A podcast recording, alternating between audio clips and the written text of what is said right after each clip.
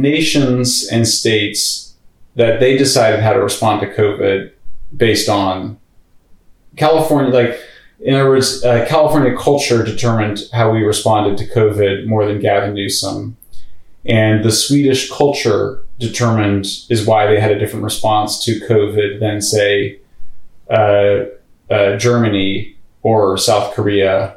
That these things come from within. They're not imposed by. They're not imposed by WHO has less of a role than we think, and culture has more of a role. Unfortunately, somebody made it virtually impossible for you to get ivermectin, even though it might have been just the thing to protect your family. Is it hard to get? Yeah, very. Okay.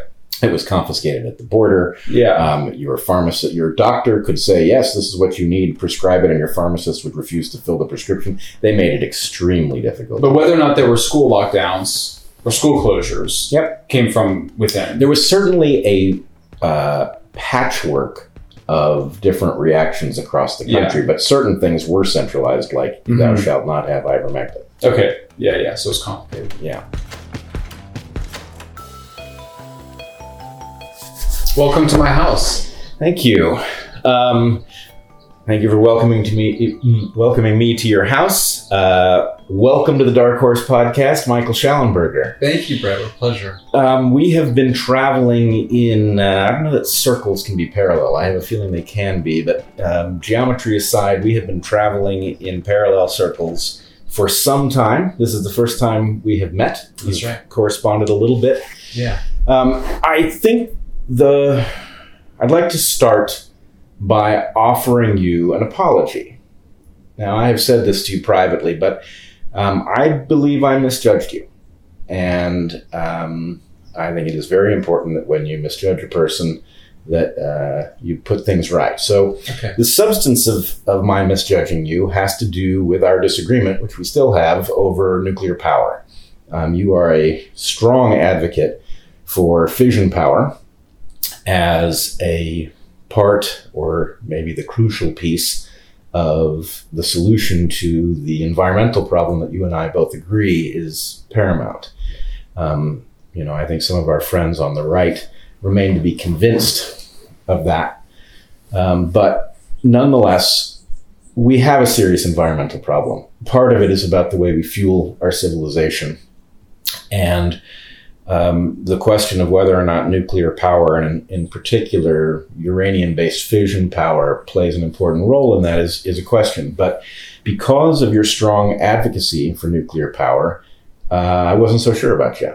And I have now seen you discuss many more topics, and um, my sense is, you know, maybe you have something to teach me about nu- nuclear power. Maybe I have something to teach you. Um, but regardless, I read you as uh, a well intentioned guy trying to get humanity out of a pickle. And in that we are both on that same mission, um, I, I feel I feel bad that I uh, I assumed the worst of you. Well, thank you very much. Well, apology accepted. Heartily Excellent. accepted. Um, so let's um, set the stage a little bit. Many in my audience will be familiar with you, some will not. Um, you are fresh from a, I'm sorry to say, a defeat in your attempt to get into a runoff with the governor of California.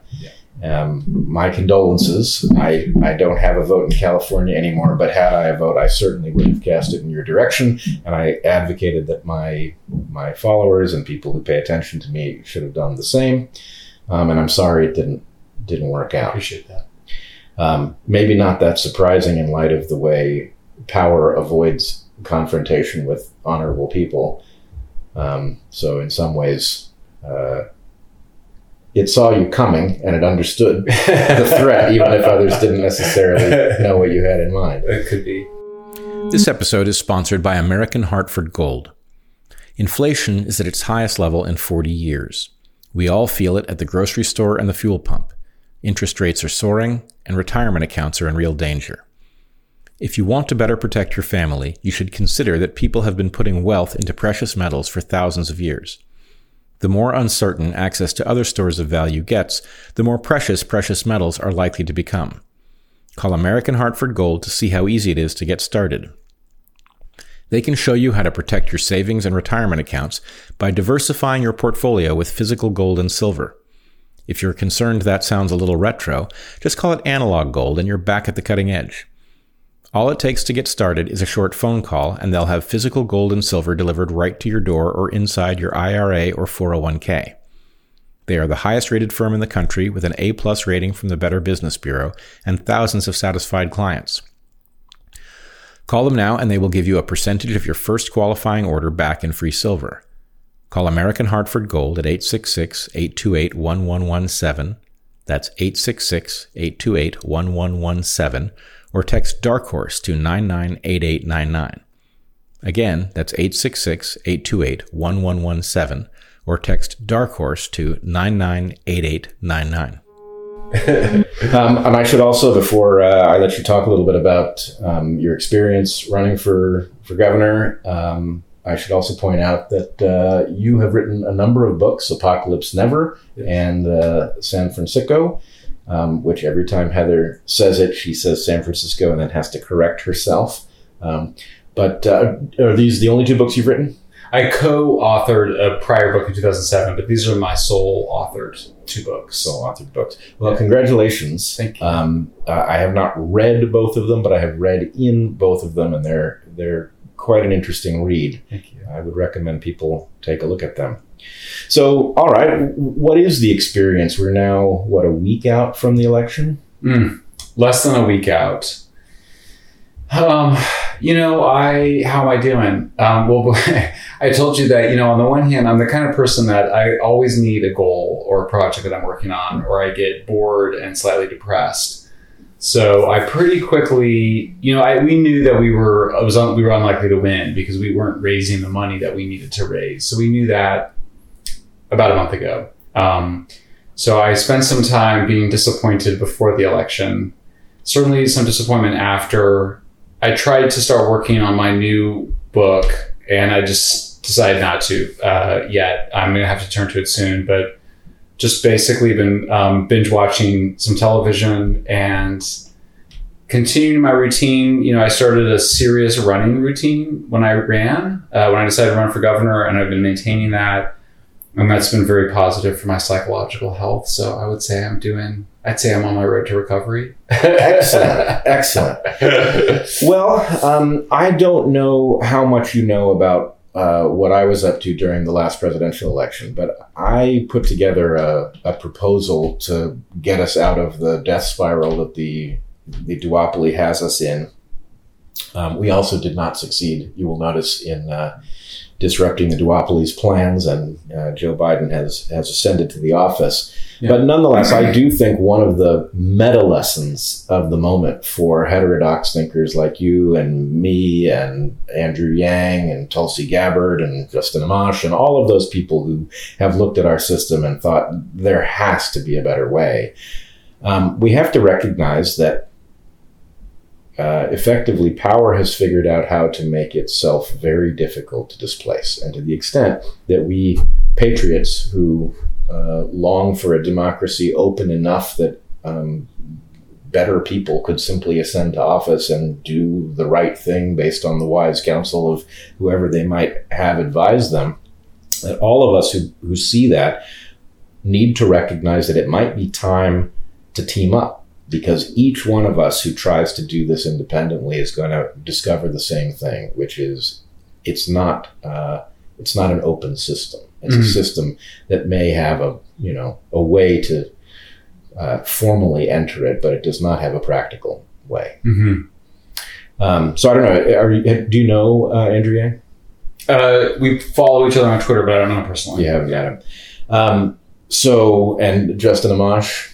I mean, I know he was a libertarian presidential candidate, but I don't know him personally. Yep. Yeah, and Tulsi Gabbard. Same. Okay. Yeah. So somehow, uh, you and I are finally meeting. Yeah. Um, but there are many of us out here who, uh, I don't like to use the terms, you know, that suggest that these are enemies, but at some level, something has hijacked our democracy and it is doing terrible things um, through uh, malignant governance and uh, maybe maybe it is time we put our heads together and figured out how to um, how to dislodge it. Yeah.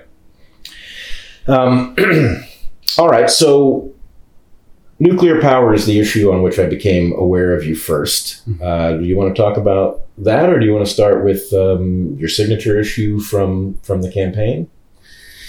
Oh, sure. I mean, we could go either. I mean, um, I was you, you got me thinking about politics just now, and uh, just to affirm, it's a very hard question. I mean, I think there's some questions around what is the question, um, and what what is important for us to talk about. I've certainly spent a bunch of time talking about homelessness, spent a bunch of time talking about nuclear. You're asking some questions. I, I think what I hear you asking about are questions around how do we translate this really exciting, interesting uh, heterodoxical movement that that once was known as the IDW and may still be known by some of us that are loyal to the IDW. But how does that translate into political change? I have friends on the political right who think that I am deeply naive for attempting to be an independent. Uh, Dave Rubin, Chris Rufo are friends of mine that are now fully Republican um, Dave is, uh, I believe he's a Trump supporter. Um, and Chris uh, Rufo works closely with uh, Governor DeSantis in Florida. I have other friends, close friends, family that just think Republicans are evil. They think that Trump is a would be dictator. We talked a little bit before. Uh, I voted for Clinton and Biden. I did not vote for Trump. I do not, there's things about Trump I do not like. There's other things about Trump that I actually appreciate, including changing the Republican Party's position on entitlements, changing the Republican Party's position on gay and lesbian, uh, affirming gay and lesbian relationships, and taking a stronger position against military intervention abroad. But there's other things, the way he spoke about women, the way he spoke about disabled people, the, his some of the personality stuff, and the chaos um, there was a lot of big clown energy in Trump that I think was destructive and not and need, we needed some stability, which is why I voted for Biden. But obviously, Biden, I think you and I would probably agree, has been a terrible president. Um, so what do we do? Well, let me just say, yeah. Biden has been a an absolute disaster, a predictable one. I didn't vote for him. Um, I didn't vote for Trump either. Did you vote for Justin Amash? No, I voted for Tulsi Gabbard. Okay. Um, yeah, you know, the fact is, and, and this is something I believe people in your position and my position need to confront others who are fed up with our system over. I know far too many incredibly smart people who have arrived at what I think is the incredibly foolish choice to not vote. And the problem as I see it, is that when you don't vote, you become indistinguishable from all of the people who don't vote because they're apathetic. And I get that you don't have a vote in front of you that makes sense and that you personally may feel that you're protesting by not voting. But why would you deny the power of your vote to all of those of us who are trying to figure out how to dislodge the duopoly before it's too late? Right? So, my point would be a, a protest vote, an actual protest vote, ha- is very powerful potentially. If enough of them, you know, most of us are fed up. If we were to actually allow ourselves to be counted as something different than apathetic, that we would be a force to be reckoned with. Yeah. But I'm also disappointed that when somebody like yourself um, stands up and, you know, takes the risk of daring to, you know, run in the open for governor what I hoped would happen, what I tried to get to happen uh, by trying to call attention to your candidacy yeah. on Twitter, was I hoped that all of the people that we are in conversation with would stand up and say, hey, this is the moment, right? This is the moment for a real challenge to be made. And, um, you know, there were a few who did, but I, I must say I was disappointed not to see uh, the you know, I hate the term influencer. I think it's a terrible term. And the problem is influencers are not leaders and we need leaders. Mm. But all of the people in the vast heterodox influencer group, I think could have made the difference. And well, let me say something about the run because um, the you you you were right to detect an opportunity, um, which is that we have an open primary system in California. So it's the top two vote getters and it means anybody can vote for anybody. So Democrats can vote for Republicans, Republicans vote for Democrats, and anybody can vote for independent. I ran as an independent which in California is called no party preference. Yep. So the opportunity here was to, and we had a weak Republican field. So the opportunity here was that everyone assumes the governor would come in first, and there was an opportunity to come in second. I came in third. It looks like I'll probably have around four percent of the vote, and my uh, and the person that will that came in second will have something like thirteen percent. There was a scenario to get to be in second, but we needed a lot more money, and we got in. Uh, we got in late. I was intending to back the former mayor of San Diego. He decided not to run because he didn't think he could win. And that wasn't, he didn't decide not to run until January. So I only got into the race in early March. So we had three months. So long story short, we didn't have the money, we didn't have the time. I don't think we should be, I mean, I think one question is, and, you know, would, if we had had more money, could we have come in second? I think so. If we had come in second, could we have won in the general? I think there was a shot. Um, would have still been difficult, but we would have done better than the 40% that the, 38 to 40% of the Republicans always get in California. Um, so I just wanted to lay that out there because I think we don't want to overread what happened here. And then I think it's also ch- more challenging at the federal level with the presidential election than it is in open primary state. I was disappointed. I'll tell you something. I, I was disappointed because the whole time I'm campaigning, Andrew Yang is talking about the need for a third party candidate, and he never endorsed me. Now, I didn't go asking for it either, so it's not like I'm not crying about it. But I thought it was a little weird. Like, here you have somebody who is actually running in an open primary, and we didn't, and Andrew Yang's out there talking in the abstract. So for me, it was not, it was not, I wasn't, I wasn't upset about it. It was more weird, like, why would you talk abstractly about supporting somebody independent rather than actually supporting somebody that was independent? Well, a number of things. Uh, there are four or five things in there that I think Yeah. need a response. One of them is I think Trump did us one huge service, which was that he demonstrated that the duopoly could be beaten even at Mhm. the top level. Mm-hmm. Right.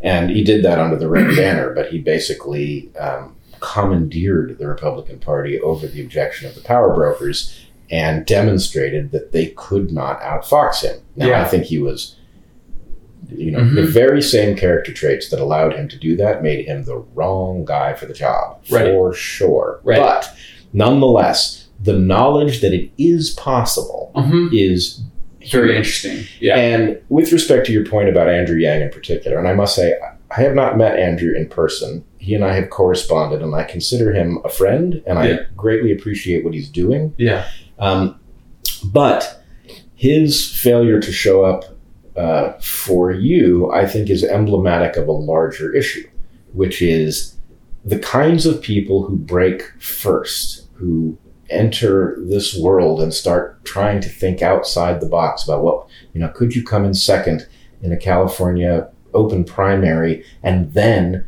once you have the attention of the public because who is this person who came in second you you know you could at least change the conversation if not be elected to the office that's a pretty clever ploy right Right. i mean i don't mean to use the word ploy negatively no, no, I mean, fine. as a no, I know what you mean. strategy Yeah, yeah, sure. it's, it's, tactic. It's, yeah, yeah. it's tactic. There's Yeah, an opening in California. Yeah. Wouldn't it have been marvelous if this had worked? yeah.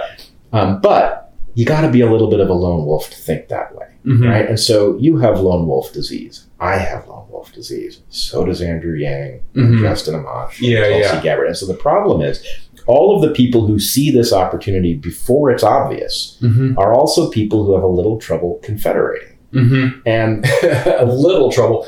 Well, that's A why we like IDW as the uh, that's supposed to be the banner, but nobody liked IDW. So Well, look, I think IDW, you know, personally, I hope I don't get myself in trouble with my brother who coined the term, but um, my sense is that IDW was a prototype and that effectively the mission becomes how do we make the 2.0 version and the 3.0 version until we get something that self catalyzes at a level that it actually can Mhm. wield power responsibly.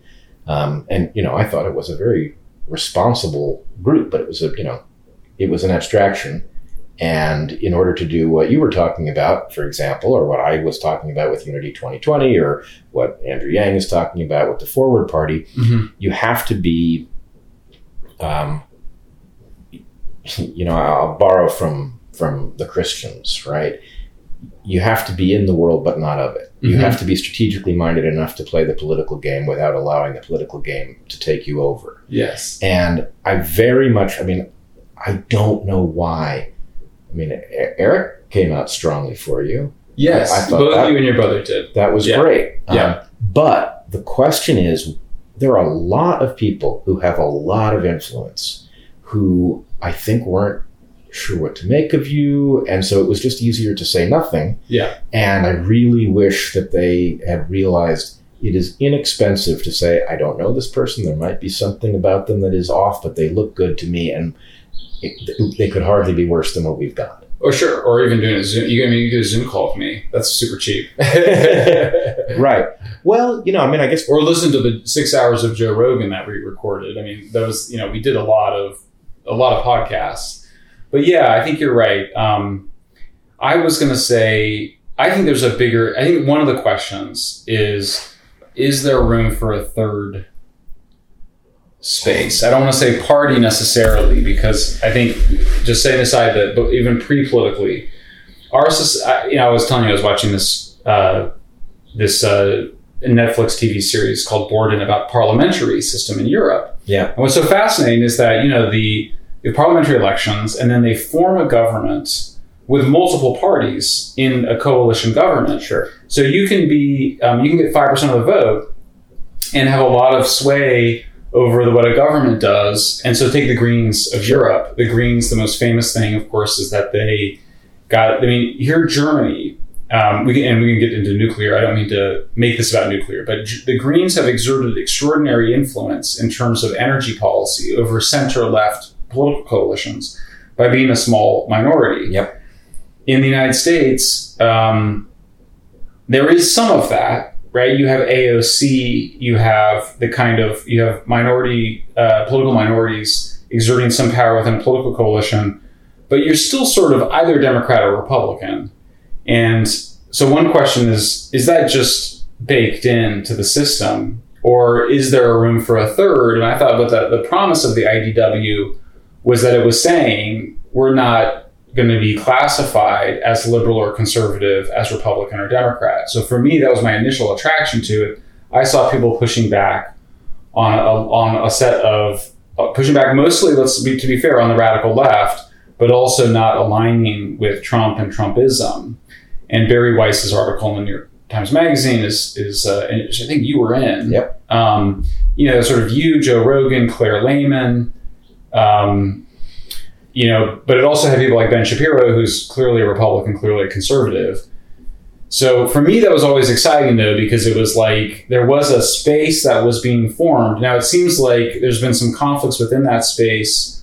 There's been some, I mean, I know that, you know, there were some conflicts around Trump. There were conflicts around COVID. Trump strained it and COVID. Trump and COVID were probably the biggest two issues. Um, maybe we'll have disagreements about nuclear. We can certainly get into them. I'm- I don't want to hesitate to do that. But but to say, for me, the initial excitement of it was that there is this disruptive third path, and it seems like I want to continue to try to hold that.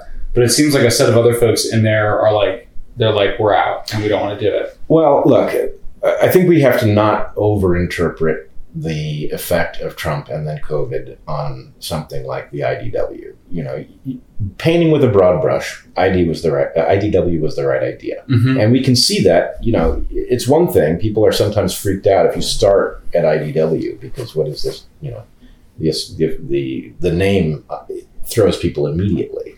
But the Hidden Tribes report says that there is a vast group in the middle. And we're running the Hidden Tribe. the Hidden Tribes is it's a it's a report that came out of a, a study group in which they surveyed political attitudes of Americans, and what they found is what they call um, the exhausted middle, which is a substantial majority of us agree on most things, even the things that we are famously unable to agree on. We basically agree on. We basically agree on abortion. You know, very few people want to ban it. You know, close to conception, and very few people want to tolerate it close to birth Right. which means we have to draw a line and it's not going to be a comfortable one but most americans are Right. in the you know line Right. drawing mindset and the point is issue after issue we are this way Mm-hmm. now that stands in stark contrast to what happens at the ballot box, which has Mhm. increasingly become about teams, right? Where we, you know, we are on a razor thin margin between blue and red, and we can't, we don't barely see the other side as human. And the point is that is actually a distraction from the real process of uh, of governing, and I would argue by some kind of design, whether that design is intentional and conspiratorial or whether it's evolutionary and emergent. Something has kept us divided so that our true power is never manifest in government. And I, you know, I would argue that um, what effectively happened was during the Clinton administration, the Democratic Party shifted strategies. And what it did was it went from being a representative of working people. Um, and, you know, was it a clean representative? No, the unions were dirty and there was all kinds of uh, Mhm. corrupt politics going on. But basically, the, the Democratic Party represented working people. And then, and the, the Republican Party represented corporate uh, interests. And the Clinton administration caused the Democratic Party to become a direct competitor to the Republican Party, and their real constituents became a different subset of the corporations, and the American public was shut out, and we've been playing political theater ever since, right? The point is, there is no party that represents the American people. Were there one, it would be wildly popular.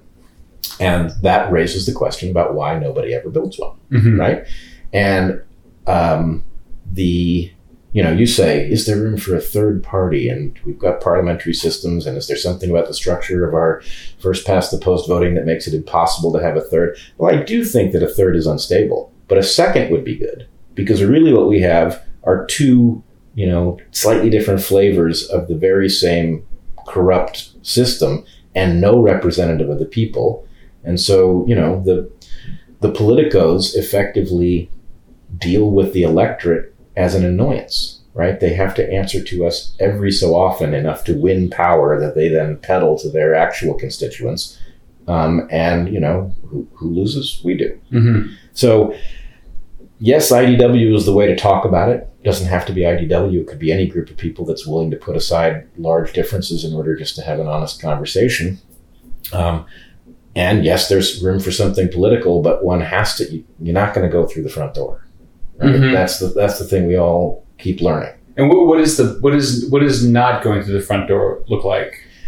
Well, like the open primary, you mean? open primary is a great example. Right? Some alternative. Well, I would say at the point that they instituted an open primary, they created a shift in a strategic opportunity that maybe they hadn't noticed. Mm-hmm. You noticed it, right? It's like, oh, I've got to come in second, and then we have a head-to-head race between, you know, the name brand candidate and the Maverick, and that's at least interesting, right? Right.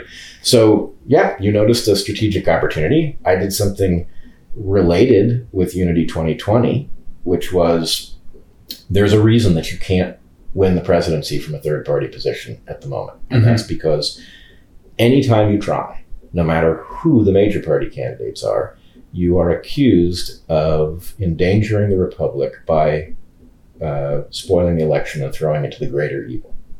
So, Unity 2020 was a very carefully architected plan to avoid that critique, right? A center left candidate and a center right candidate who would agree, we would draft these two people based on their their uh, capacity, right? Their integrity um, and their courage, and they would agree to govern as a team.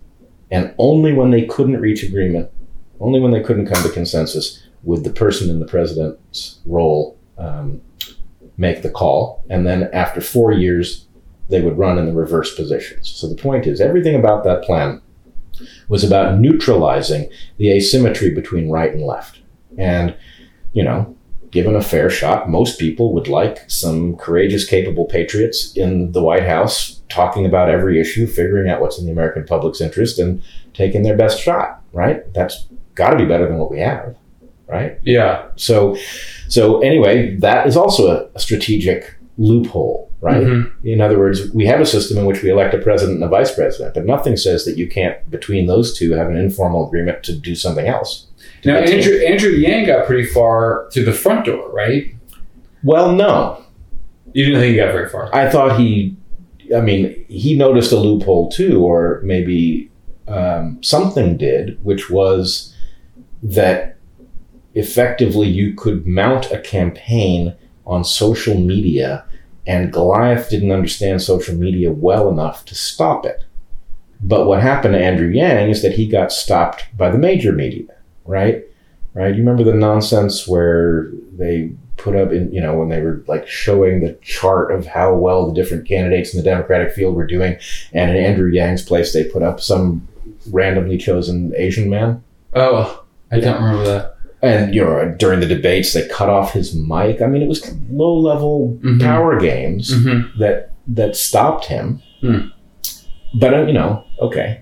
And then you know, Justin Amash, he's really interesting when you talk to him about what life actually looked like inside the U.S. House of Representatives and how different it is, and how virtually impossible it is for your representative to make anything occur in that body because of the way power has been reapportioned through Right. rule changes. So I don't know. It sort of seems like we've got we've got a puzzle that's more a question of can you strategically figure out what the enemy hasn't anticipated and and find a way to actually, you know, squeeze through the cracks, then hey, people are sick of this. Let's let's run and win, right? Right. That should work, but it doesn't. Yeah. Yeah. I mean, it seems like you know the the the challenge. This trans it's a translation problem from cultural formation that we call an IDW to political viability. And what was so striking for me as somebody that was outside of politics was how powerful identity is. So there's just a lot of people, even though like I have been on Fox News, Joe Rogan, you know, I got on Bill Maher at the end. Um, I, my books have sold to Republicans. Republicans go to the ballot box and they go, "Who's the Republican guy?" You know, they, there's just still, and partly that's because we did not reach enough people. But I was more famous than the Republican. I had more Twitter, you know, more social media followers, more publicity than the Republican. But because he was the Republican guy, the voters sided with the Republican. So there's an identity problem here too that I was struck by. Similarly, in the recall election, a fairly no-name Democrat, but the most high-profile Democrat who ran, had more votes than the most qualified Republican, who's the former mayor of San Diego. So identity is so powerful, and these party names, of course, these party identities are super old. So I'm struck by how much of the problem is in the political structures themselves, and how much of it is just in the consciousness of the voters, which is very, very low. I mean, people think about the products they buy more than they think about the political Yeah. parties and the candidates. Yeah. Um, well, I agree. Although there's another uh, loophole that is, to me, uh, glaring, which I thought it did not.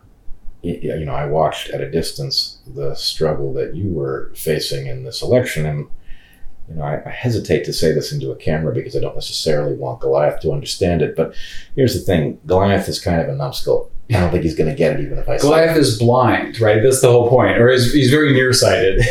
well, I mean, you know, my riff on this is that Goliath, modern, so there was a Goliath, a real guy who probably Sure. had a pituitary tumor, right. and that's why he was a giant. Um, he wasn't defeated by David, he was defeated by a guy named Elhanan. But anyway, it's probably a true story, and the point is these pituitary tumor giants are feeble. They're powerful, but they're feeble. Right. And Goliath, our Goliath, is a composite. It's you know they're you know people who meet inside the DNC and presumably the RNC and conspire, right? But there's also this emergent property that's very powerful. But the thing about emergent properties, like all products of evolution, they're really powerful against things that assembled them. They're moronic when it comes to fighting things they've never seen before. Right. So being novel and coming at them from a direction they don't expect is is key. yes. But anyway, the, the glaring opportunity that I see that I don't think um, most of us yet get is this was an election in California. Now, it happens that I'm a Californian by birth, but I don't live in California. right? Why was I voicing an opinion about a California election? And the answer is, well, A, California belongs to me too, Yeah. right? I may move back here, and even if I never do, I'm an American, and California is an important part of America, and I have an interest in what happens here. All right, I do not want to see it collapse. I also have, I mean, almost all of my family lives in California, so I have an interest here that way. But even if I didn't, let's say I was Jordan Peterson, right, and I'm in Canada, I still don't want California to fail. It's part of the West Right. right? And so, anyway, my point would be I- think that in order to do what you were doing, less focus on, you know, the focus on what to do with California if you win the seat. Yeah, that's important. Yeah. But who needs to recognize you as an important player in that? They don't have to be Californians. Yes, I agree. No, we wanted, to, and is it? I'm, I'm glad you raised it. That was the that was the way I felt too. Is that this is important for the country. California is super important for the drive. I mean, so many things start in California and then they move east. So I totally agree with that. Um, let me ask it this way: What would have done that? What more would have done that? Just slightly more vision on the part of our friends, frankly. Yeah, just more endorsements and stuff. Yeah, I I guess the point is, look, it's very, very inexpensive to Yeah. say, you know, to say what I said or what, what Eric said. Oh yeah. Um, the point was, do I know this guy backwards and forwards? I don't, but I can see what's in the office, and I can see that this guy is way clearer headed. And um, why wouldn't, you know, given that we've got a machine politician yeah. doing what the machine wants and that it's obviously a disaster which you can you don't have to drive very many blocks to see it it's Yeah. that visible right why would we take a gamble on something different right what are the chances we could actually do worse Yeah. i think they're actually pretty low so you know But who in particular were you surprised that you didn't see speak out? it wasn't even that what i was Yeah. hoping would happen is that there would be a active conversation amongst those people mm-hmm. right? And that basically, I mean, look, I'm I'm coming from having watched um, when Heather and I released our book last September. We were probably as a result of our heterodox stance on COVID and the response to it, completely frozen out by mainstream media. Mm-hmm. Um, And censored too, right? utterly censored and slandered. I mean, we are slandered to this day on our Wikipedia pages Yeah, of yeah. all things. Yeah. Um, but the point is, the book still got into the top five New York Times bestsellers across all categories. Right. How did that happen? Mm-hmm. It happened because a whole network of people who aren't supposed to matter actually matter more right. in the mainstream media Right. right?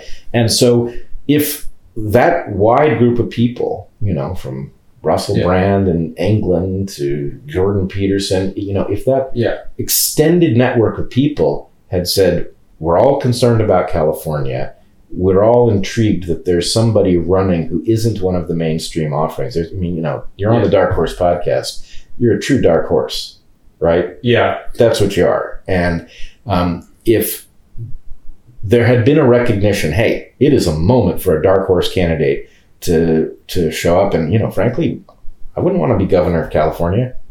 They've set you up. That's a bad. That's a bad set of responsibilities to be handed at this moment because they've already done a good job of uh, wrecking the system. So, you know, not only do you have to steward it well, but you have to steward it well enough to get it out of a tailspin, right? It, yeah. It would be a tough job. Right. But nonetheless, here's, you know, I'm sitting on a couch with a guy who actually looked at that and didn't say, yeah, not for me. You said, okay, Yeah, I'll no, do it. Absolutely. Yeah, I mean, I think um, it's interesting. I think that the people that did not do more to support my candidacy, I think were mostly on the political right. And they tended to be people who had given up on California, including people that had moved.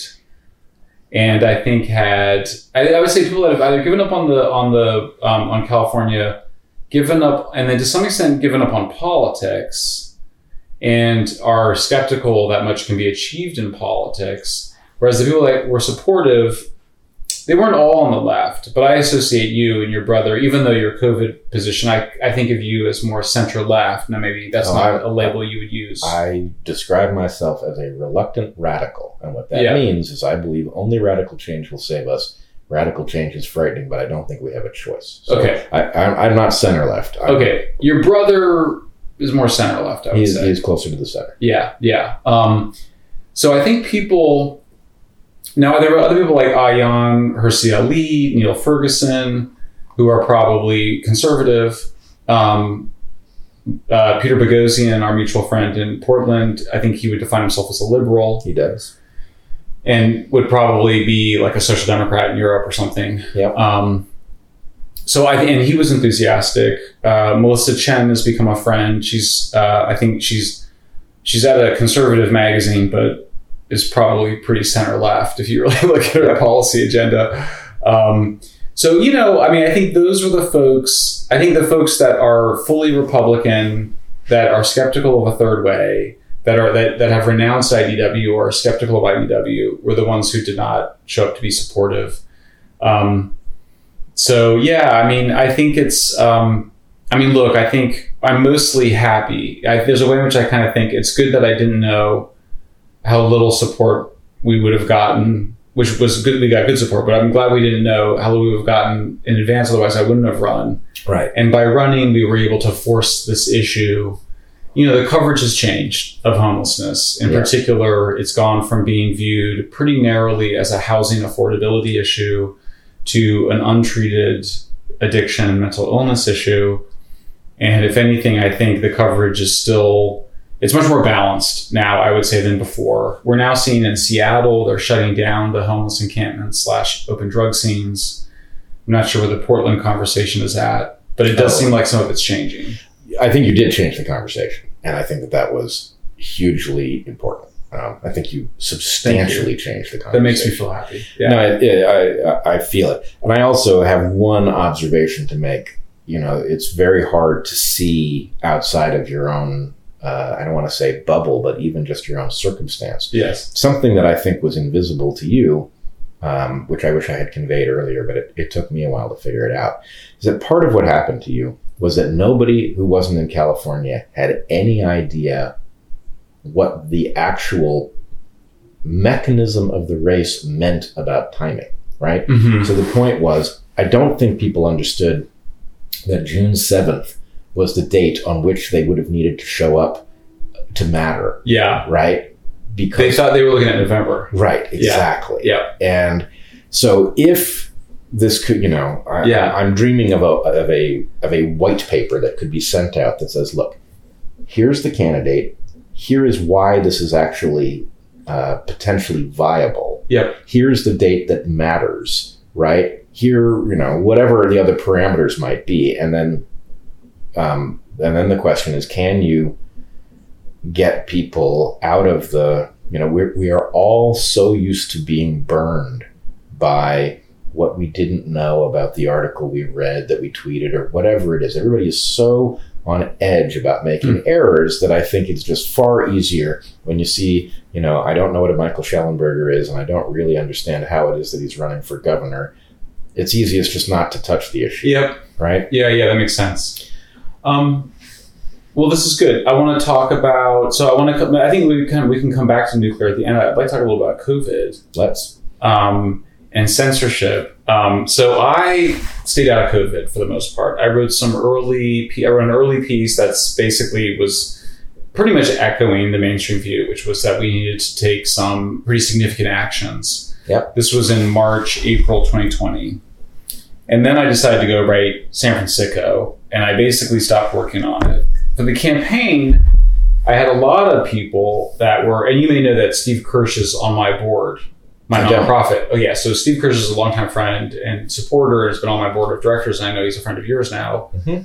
Um, but I knew very little about it. I, I stayed mostly out of it. I saw that you and Claire were fighting. I saw this thing going on. I was on. trying to be nice. Claire was fighting. Yeah. Um, so, you know, I'm interested in how you look back on the last couple of years Yeah. and what you take from it. Um, I will say I have been censored on Facebook for climate information. Um, and then the only time I've ever been censored on Instagram was just a week ago for for posting images of my tweets saying that mask mandates were pseudoscience. And what I tweeted out was from the New York Times. It was from David Leonhardt, his piece on mask mandates. So it's the only I've ever had censored. Um, catch me, tell me where, what, what, when you look back over the last two years, and and, and also just catch me with your views because I know I'm sure your re- I know your viewers know, but but They- catch they me do. on that and Yeah. looking back and how would you summarize it?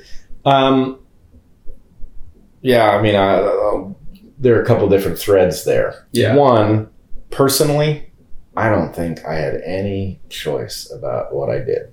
Mm-hmm. Sure, there are small things I could alter. There are a couple things I got wrong, which I, I wish I hadn't, but I Uh-huh. thought, actually, in light of how much one could get wrong, that actually we got almost everything right Okay. and that that's important. But I mean, basically, um, when I when I came into the, the public eye, I came into the public eye for being the person who, faced with an accusation of racism, just said, No. "No, that's Right. not true. Right. I can establish that if you're willing to listen." And so the point is, I got famous, as it were, for saying difficult, true things. Yes. That's what I always do. Right. Right. And the problem is sometimes it wins you friends. Mm-hmm. And then it will turn some of those people to enemies on the next topic. Right. And my feeling is look, you either signed up for somebody who will do that, in which case, you know, there's nothing that guards me against being wrong other than the fact that I try really hard not to be wrong because, frankly, reversing course is painful and Right. costly. Um, but you know, if you're either signed up for somebody who will say the uncomfortable stuff, no matter how many people disagree with them, and no matter how forcefully, or you're not really on board with that. And so my feeling is, okay, I did what I always do. In this case, it had um, terrible effects in many regards. I mean, Heather and I lost more than half our family income in a single hour as YouTube Wow. demonetized both our channels. They Wow. remain demonetized Wow. um, for things that we were right about, Mm. right? Um, so, But then you had a best-selling book. Best-selling book. We don't know how well it would have done if we hadn't been actively accused of spreading misinformation, which has now been redefined um, by the federal government, by the Department of Homeland Security, Yeah. as malinformation. Mm-hmm. Have you have you gotten the memo? No. Oh, it's marvelous! it's marvelous. There are now three types of uh, informational terrorism. One of them is misinformation. That's when you're incorrect about something. The next one is disinformation. That's when you're incorrect and you know it. Intentionally. And yeah. malinformation is when you're correct in a way that causes distrust of the government. So that might be where you ended up running afoul of uh, Instagram or Wow. Well, t- Yeah, so wow. Back, so back me up in terms of, um, all right, what did you get right? What did you get wrong? And what is the jury still out about on? Okay. Well, there's a question about what the evidence says. Yeah. There's a question about what people have now acknowledged. And there are big gaps here. So Okay. I would say that there are um, several major threads to the conversation. the first one is um, where did the virus come from? Mm-hmm. Uh, I was very early on lab leak. Mm-hmm. Um, I, I won't go all the way back into the history, but it became obvious very quickly that while some of the evidence was ambiguous, all of the evidence that wasn't ambiguous pointed to the lab and not to the wet market or to a cave. Okay. And, you know, I said so. Okay. Um, and I was pretty clear that the, str- you know, I wasn't 100% sure of anything, but um, So the three big issues: origin. There's origin, masks and masks, lockdowns, and vaccines. Are those? Would you say those are the four big issues related? No, to the I would say the three biggest issues are origin, early treatment, and vaccine safety and effectiveness. Okay. I would say there is a fourth that the public has yet to really understand uh, is even an issue, but it is, which is uh, the evolution of viral variants. Mhm. Where are they coming from? Why do they look the way they do? What would we do if we wanted to shut them down? Right. Um, so that's a fourth thread. And then there's the lockdown and mask question. Masks are actually one thing I got wrong.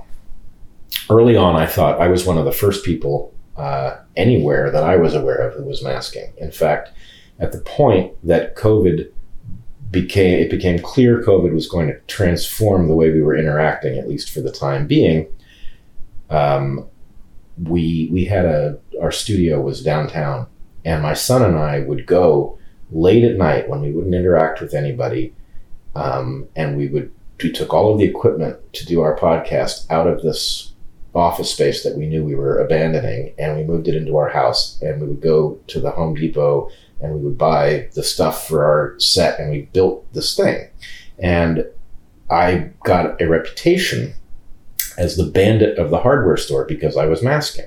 Mm. Right? Nobody else was masking, and then This is all in Portland. yeah, is- Nobody's masking in Portland. early on. No, no, no, no. I was masked Wow. way before they were. And is your view now that masks are you? I mean, do like N95s? Are you think N95s don't work? Or Uh, I wouldn't say N95s don't work. I would say if properly worn, N95 masks have some effect, right. but the mask mandates don't require an N95 mask. Yeah, yeah, the yeah. cloth masks don't seem to work at all. I was struck on social media how how much people mixed up masks and mask mandates. right. That And- they're that they're the same thing and they're not. Um, Right. So okay, so that's easy. So then so then what about the vaccines? Well, hold on. Masks, I got wrong. Okay. Um, lockdowns, I think I got right, which was there was a place for lockdowns, but they needed to be more intense than they were. They needed to be short duration, and Right. they needed to be paired with excellent quality testing, which frankly we still don't have. Right. Which I don't know. I can't imagine why we don't have it. I think that's a problem money would solve, and the fact that we haven't dedicated enough money to have tests that are worth anything is conspicuous to me. But Yeah. I would have had, let's say, a yes, painful six week, very intense lockdown. Mhm. And the reason for that is that that gives it enough time. Most of the transmission was at home. So six weeks gives it enough time to burn through, you know, places where we are corralled together, such that at the point you lift that six week mandate, you have a small number of places where active COVID still exists. And if you had good testing, you could figure out where they were and you could apply some very local solutions so that we, the rest of us could have gone back um, to life. Given that we never had good tests, I would not favor that plan. Mhm. But were I in charge, I would have invested It's sort very of an Asian, East Asian approach. Right. Korea, Hong Kong. Well, yes and no. You know, good uh, good tests would be key, and then a epidemiologically sensible lockdown in which the virus was given a chance to be not contagious in any given group, Mhm. so that you know you would have hotspots, but you could find them, and the rest of us wouldn't be infecting each other. So I think I had that right, but we don't know because Okay. we didn't do that. Okay. Um, lab origin, I think I clearly had right, and I think almost everybody now gets it. So the other two are early treatment and vaccines. Early treatment and vaccines, and you asked for vaccines first. Yeah. Um, I initially was excited about the vaccines. I initially assumed that I would be vaccinated. I became, and Heather and I really became immediately alarmed at the point that the vaccines were announced because of what was said about them, right? Heather and I, because we're biologists, looked at what we were being told about these vaccines. And on the one hand, what a marvelous, fascinating way to vaccinate, right? This is a really radically different way of inducing an immune response. And, you know, in our book, which was finished, we literally emerged from writing the last uh, or the first uh, draft of the book that we then submitted to the publisher. We emerged, we were in the uh, Ecuador and Amazon figuring, uh, finalizing the book. We emerged back to where our phones connected to the world and heard about uh, the novel coronavirus. Um, and so, anyway, the book was written before COVID. It has a, an addendum that includes COVID, but the book is not about COVID. Um, and in the book, we say vaccination is one of three great triumphs of medical technology, right? The other two being surgery and antibiotics. Um, so we're big fans of vaccines, and Mhm. these vaccines are really fascinating, and we, we were compelled that it was a pretty interesting idea, but we were absolutely alarmed at being told that they were safe because they couldn't possibly be Mm-hmm. right? We didn't know that they did harm, but the point is safe means you know it doesn't do harm. Mm-hmm. And the gamble involved in this radical intervention in the immune system uh, was so great that I thought, well, you're you're telling us you know that these aren't going to cause autoimmune disorders or tumors or neurological disruptions, right? It was just a number of things that these could induce Mm-hmm. that you would have to you would need years following them to know for sure that they didn't do it and we were told oh no they're they're safe and we know it we Right. accelerated the process of testing these are safe and it's like whoa i know you just lied to me right and so the fact that they lied to us and said they were safe when they couldn't possibly know that caused us to think we want you know we weren't initially eligible um, because we're healthy and uh, not that old. And so we were like okay we'll wait as long as we can and we'll give time for an adverse event signal to show up because that's the safer thing to do. And the longer we waited the more frightening that picture became right? So what is the state of this discussion? Well i don't think most of the public has any idea yet how much harm has been done right i don't think the public has caught on to the fact that we either have no information on how dangerous they are because the one system we have for collecting that information is now dismissed. Um, or we do know how dangerous they are and it's incredibly dangerous. But we have an adverse event signal that is greater than all of the other vaccines combined, Mm. you know, over the course of 30 years. So the signal, we built a system to detect an adverse event signal. That uh, that system is firing off, you know, alarms at an unprecedented level, and we're ignoring it. Now, the public does know about myocarditis and it knows about blood clots, and so it knows that there's some sort of an issue, but it hasn't yet understood how deep the problem is. Um, hopefully, we will stop gaslighting the injured, you know, and find out how many there are, Mhm. find out how sick they are, and find out whether we can treat them. Um, but for the moment, we're still pretending that it's a tiny, tiny number of people, which uh, seems very unlikely. Mm-hmm. And then there's the toughest of all of these, which is early treatment. Um, so we were effectively told that there was, um, you know, you could either face COVID or you could be vaccinated.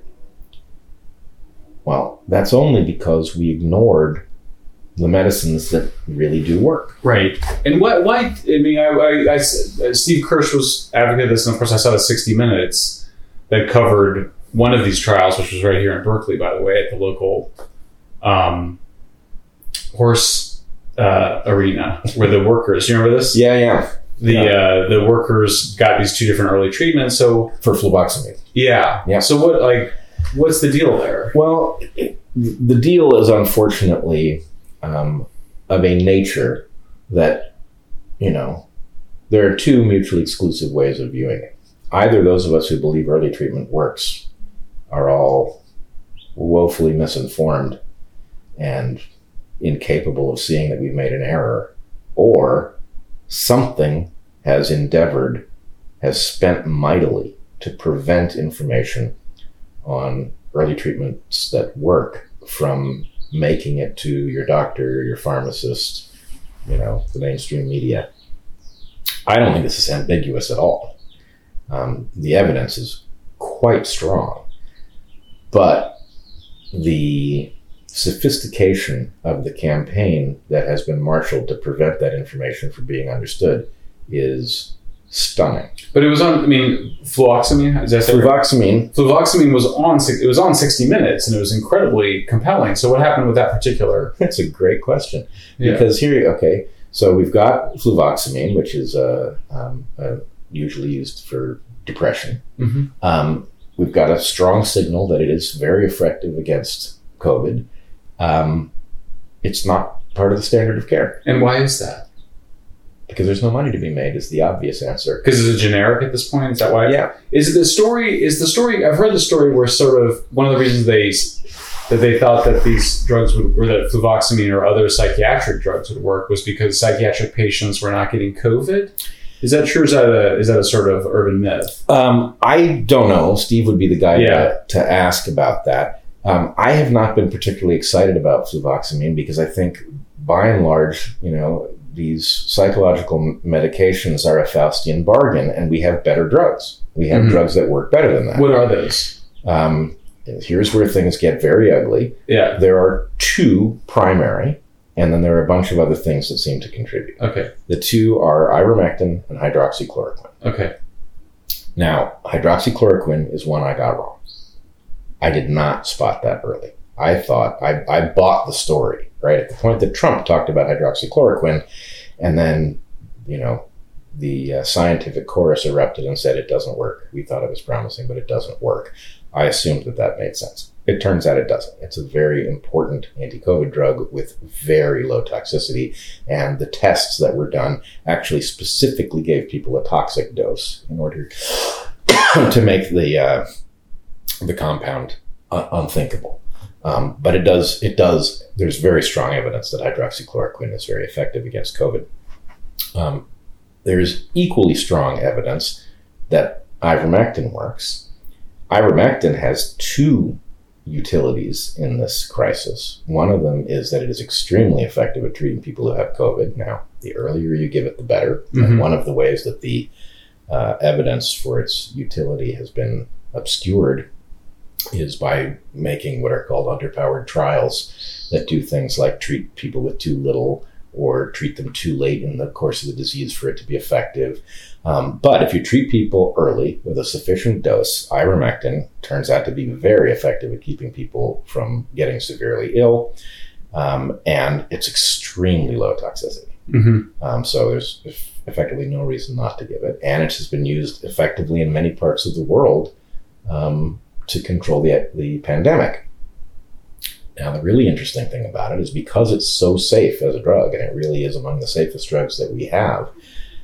Um, it can be given without uh, a positive COVID test. In other words, if you think you have COVID, we can just give it to you. And we're not putting you at significant risk. What's more, because it has prophylactic effectiveness, we can give it to the people you live with and keep them from getting sick. Um, so I did get one thing wrong with ivermectin, which was I put too much weight on a study that came out of Argentina, which said uh, the study was uh, over a thousand people and it appeared to be 100% effective. And I thought, well, that's pretty powerful evidence.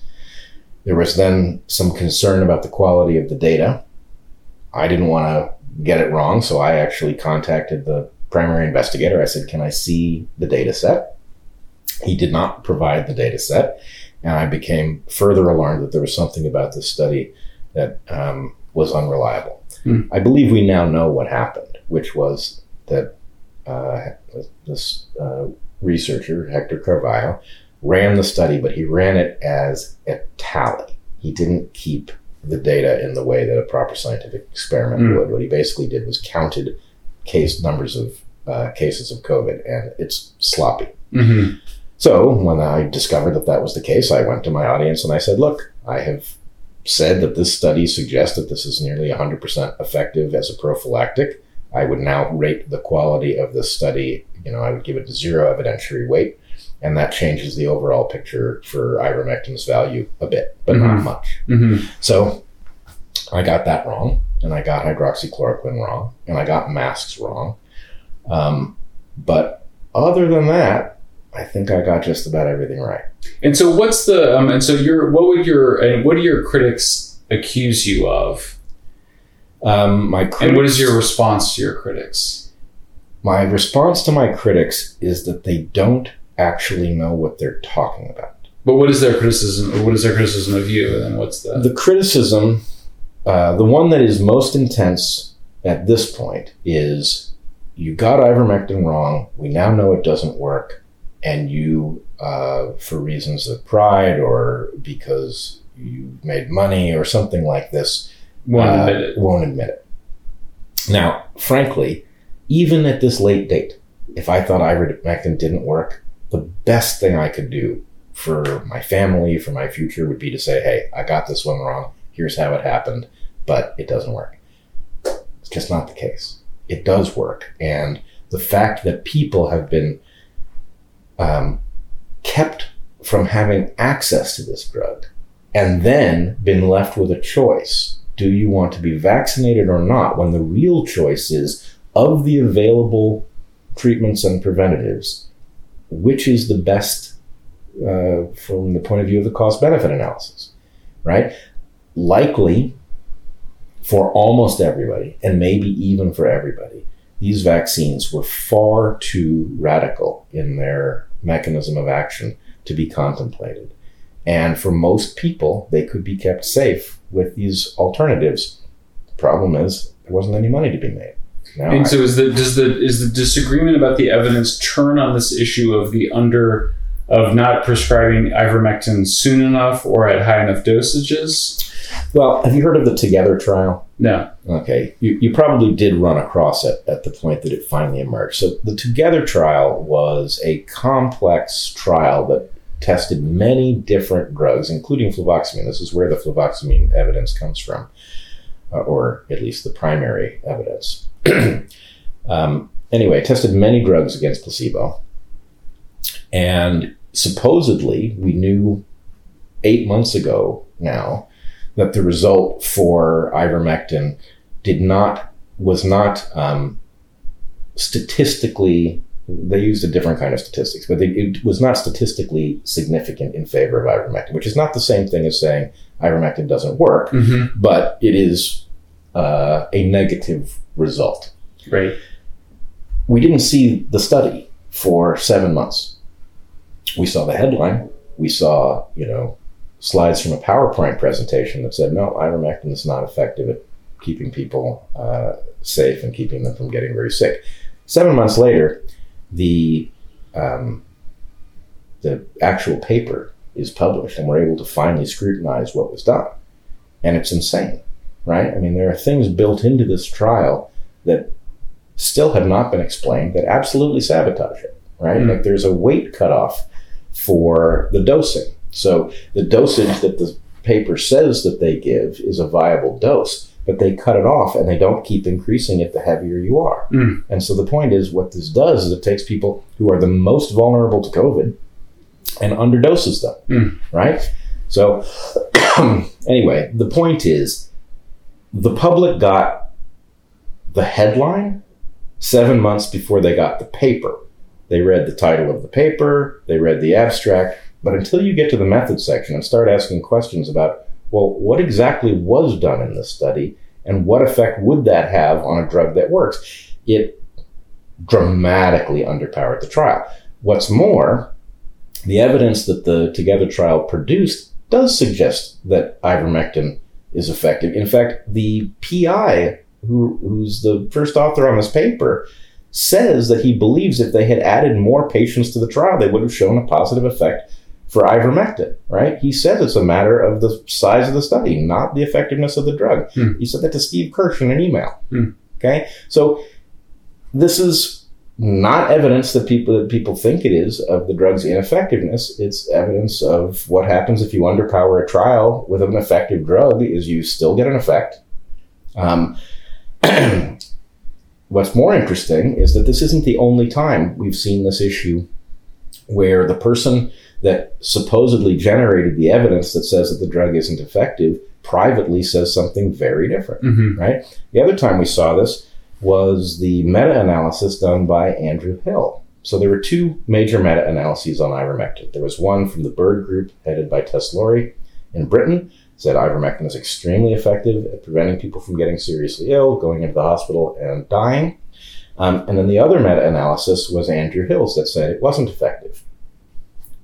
Tess Lawrie had a Zoom call that she recorded with Andrew Hill in which he acknowledges that ivermectin works and that he thought He was pressured, he says he was pressured by Unitaid to change the conclusion of his meta analysis, and he hoped that it would be six weeks before he had more data so that he could change the conclusion back to saying that ivermectin works. So Hmm.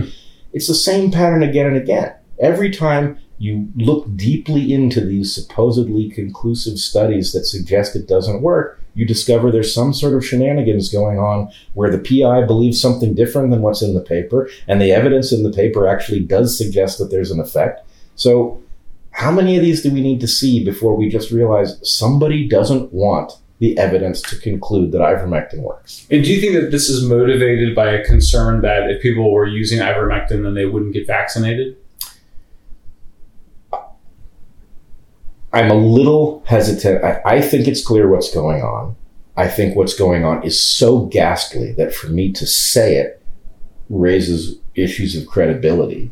Oh, Because- come on, say it. I mean, I, I will, I Okay, will, but okay. you realize those people, when they hear me say it, they'll think, oh, well, they, you can edit it out if you don't no, want, right? I won't edit it out. Okay. But I do think uh, pharma is not in the business that you and I think they're in, right? Pharma is in the business of selling compounds for which it has intellectual property rights that it can plausibly argue are useful for conditions that people want treated, right? It is not in the business of making people healthier or safer. And unfortunately, there were several drugs that were already out of patent, highly effective, and very safe that would have taken what turned out to be a many hundred billion dollar new market and killed it. yeah. Yeah. I mean, it's it's it's not a conspiracy in the sense that it's there's a profit motivation you're describing, which is that they wanted to sell a lot of vaccines and they saw cheaper alternatives. Well, the problem is if I'm right, then it implies a an indifference to human suffering and death that is uh, pretty hard to fathom. I guess unless I mean I guess the to be devil's advocate, I guess you could sort of say, well, I mean when I look at this stuff, like for example, um, the school lockdowns, you know, um, were the teachers union in California, which so we had a lockdown, you know, from 2020 to 2021. Europe was sending back the kids to school. Are the teachers in California were they indifferent to the impact that shutting down the schools would have on kids? No, I mean I think they cared. They were just over. They were just more obsessed with their own health and safety than they were, and then they make up reasons about how the kids would be educated over Zoom, and it would be just just the same. Mean, people find all sorts of ways to justify things Yeah, that they want. They right? do. They do. Unfortunately, if you're in the business of rapidly generating a radically novel vaccine because you believe that a pathogen is so dangerous that it requires extraordinary investment to shut it down, and in the same breath, you are um, intervening uh, in people's access to a common medication Mhm. um, that many have built successful medical protocols around treating their own patients. It's hard for me to imagine um, the rationalization that would actually involve those who did it not understanding that they were condemning uh, likely millions to death. hmm What um help me help me understand where do you sit in a relationship? So there's a bunch of COVID dissidents. There's uh, Vinay Prasad, Yeah. UC San Francisco. There's um, uh, Carity. What's his first name? Uh, you uh, you mean uh, Aaron Yeah, Aaron, Kheriaty? Aaron Kheriaty. There's Jay Bhattacharya. Yeah.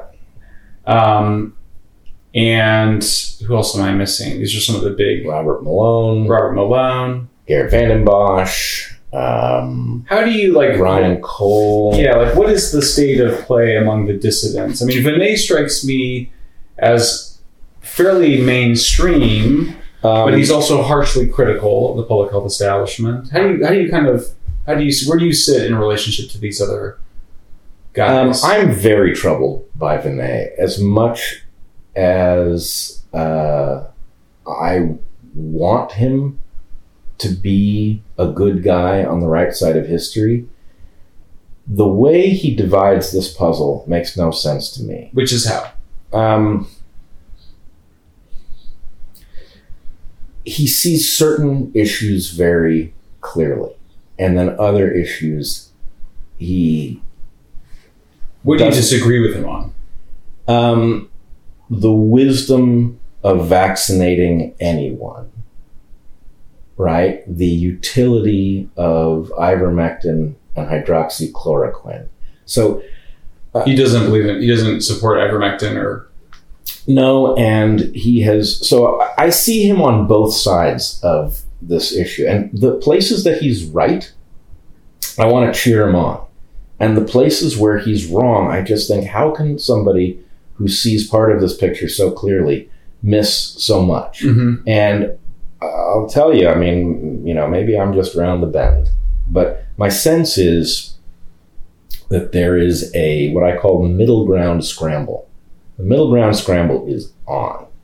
And the point is if you imagine that something endeavored to prevent the best treatments from reaching the public in order for it to sell reckless and expensive treatments and, in fact, to mandate them, well, that thing needs to be scolded.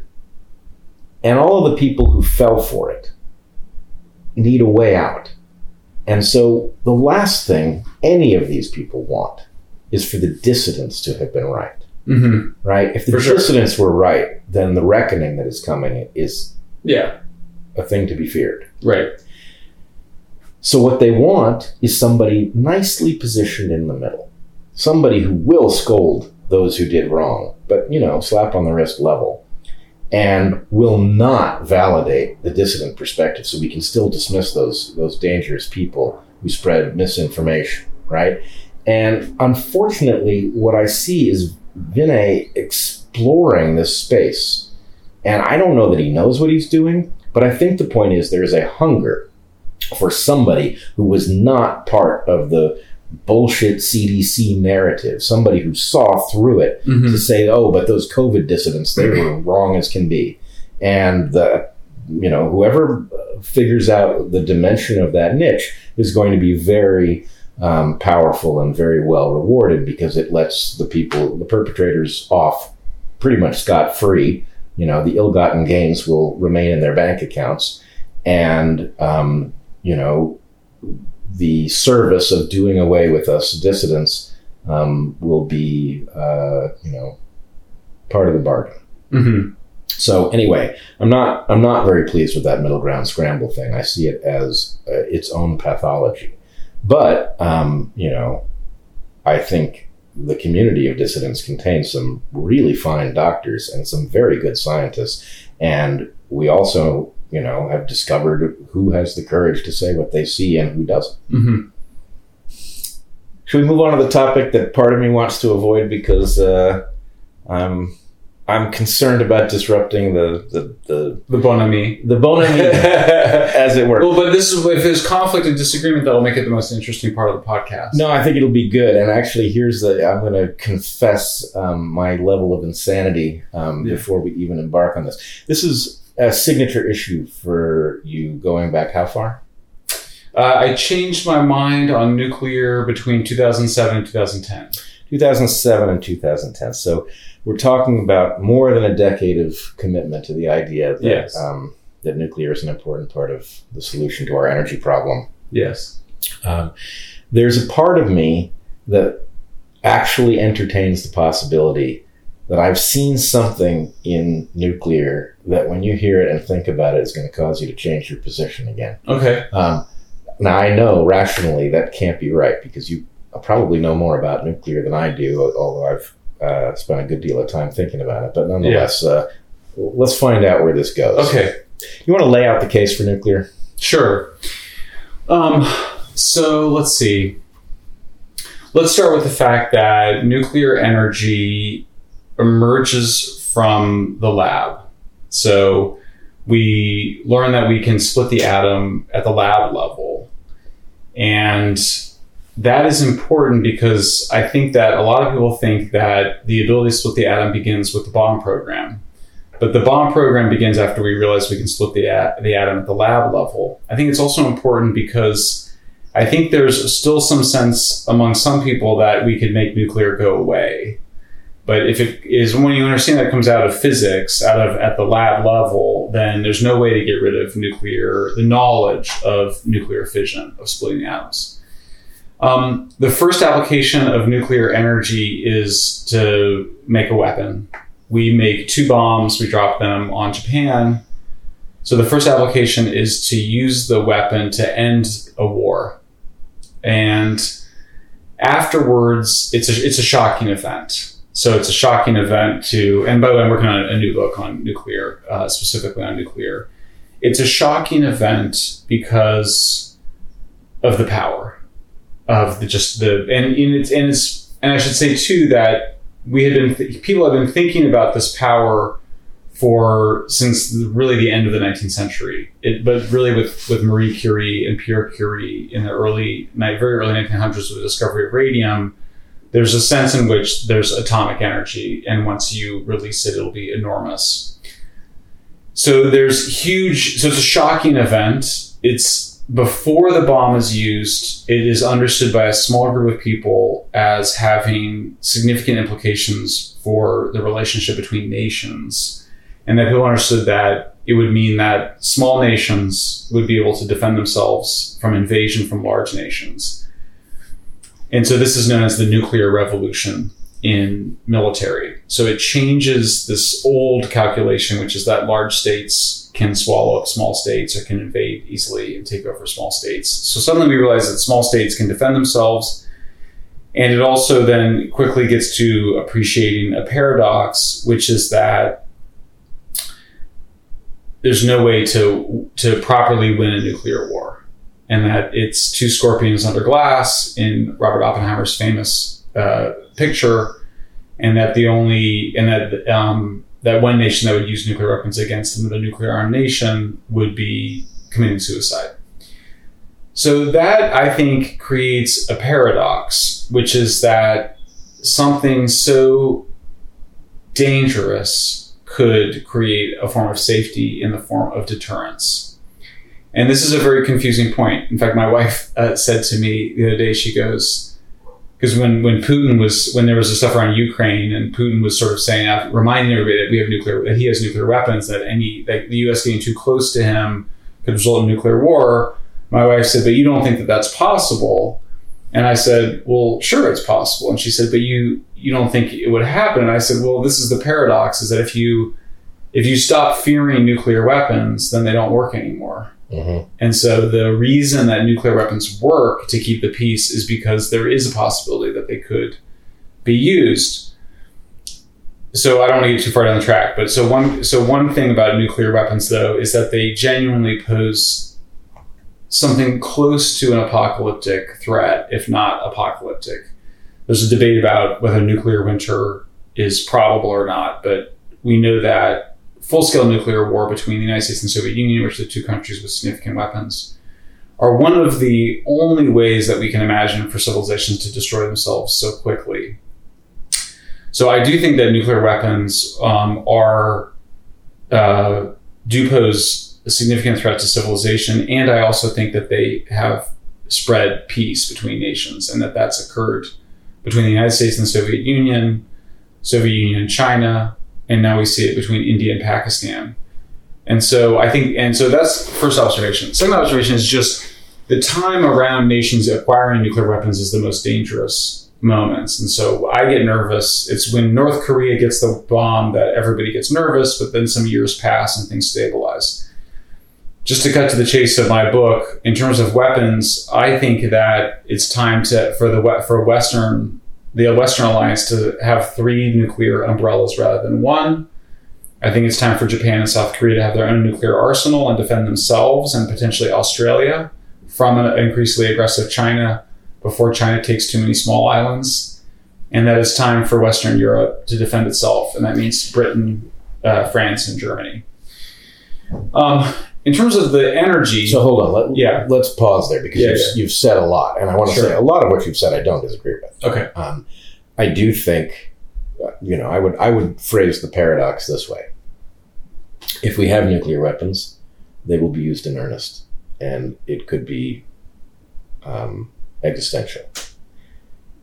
The used. fact, How do you mean by what do you mean by used? uh, Do you mean detonated? I mean, they will be used aggressively. Do you mean used as deterrence or used as No, no, no, no. detonated? The, I think the paradox is this: the deterrence works. Yes, It makes for a more peaceful year to year. Things Yes. are more peaceful because of the threat of nuclear war. correct. But if you have that as a permanent mechanism, eventually the um, the dice will be rolled in an unfortunate way, and they will be used in earnest. And That's so- not what I, I and I don't agree with that last part. No, no, I- I'm, I'm adding that part. Okay. And I think it's frankly just statistically the case, which is what you know. As you point out, if there's really no threat of them ever being used, then they're not an effective deterrent. So the fact of them being an effective deterrent says that there is a danger that they will be used. And then the question is, whatever the magnitude of that danger is, spread it out over enough time, and it says, oh, they're going to be used.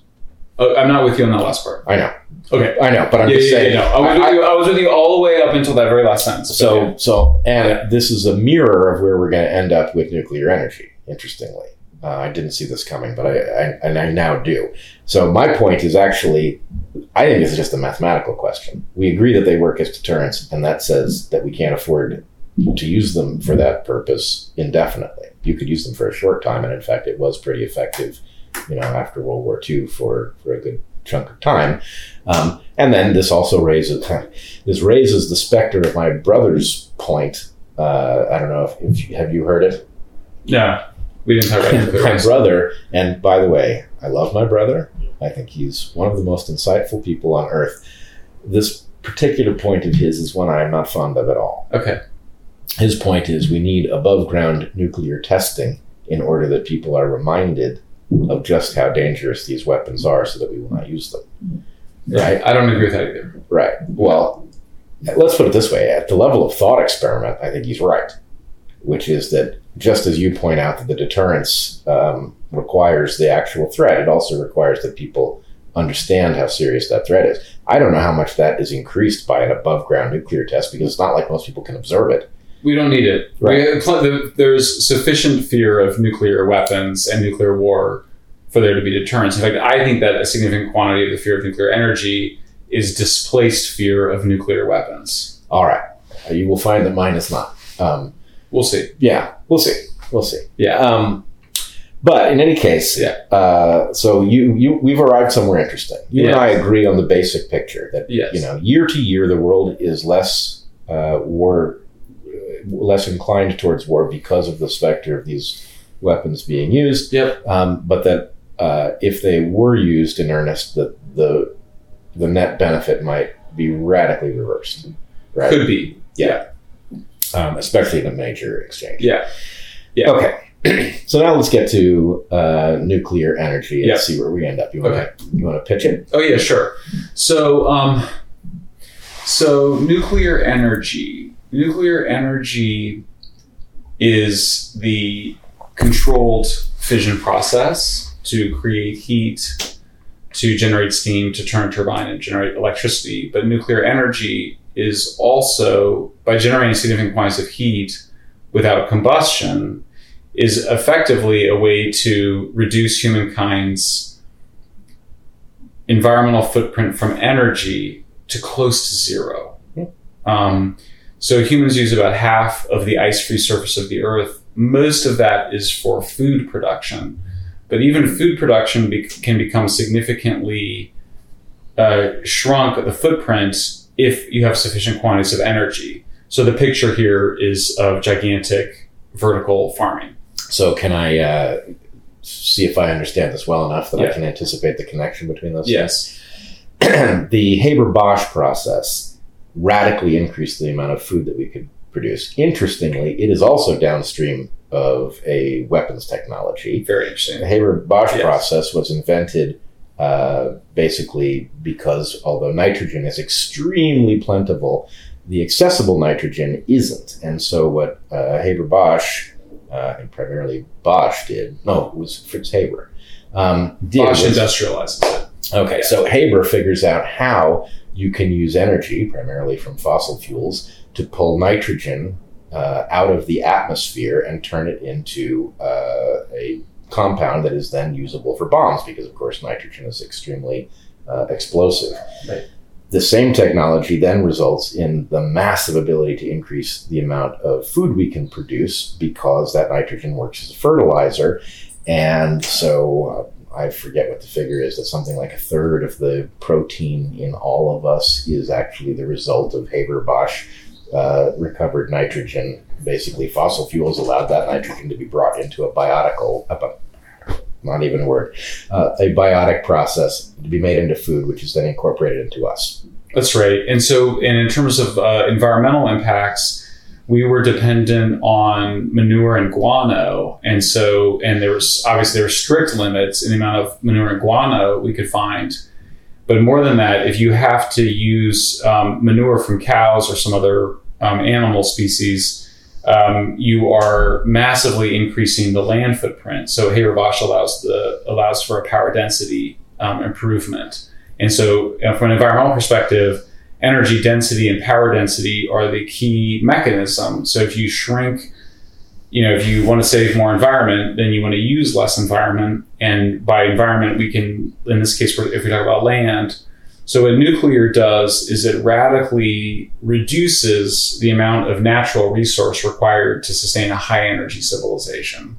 So true sustainability, meaning a, uh, meaning a high energy human civilization plus a planet that dedicates increasing amounts of landscape and other material throughput to nature or wild nature or whatever we want it to be, it be parks, golf courses, um, would be one that moves from energy dilute fuels, wood to coal to petroleum and natural gas to uranium. Right.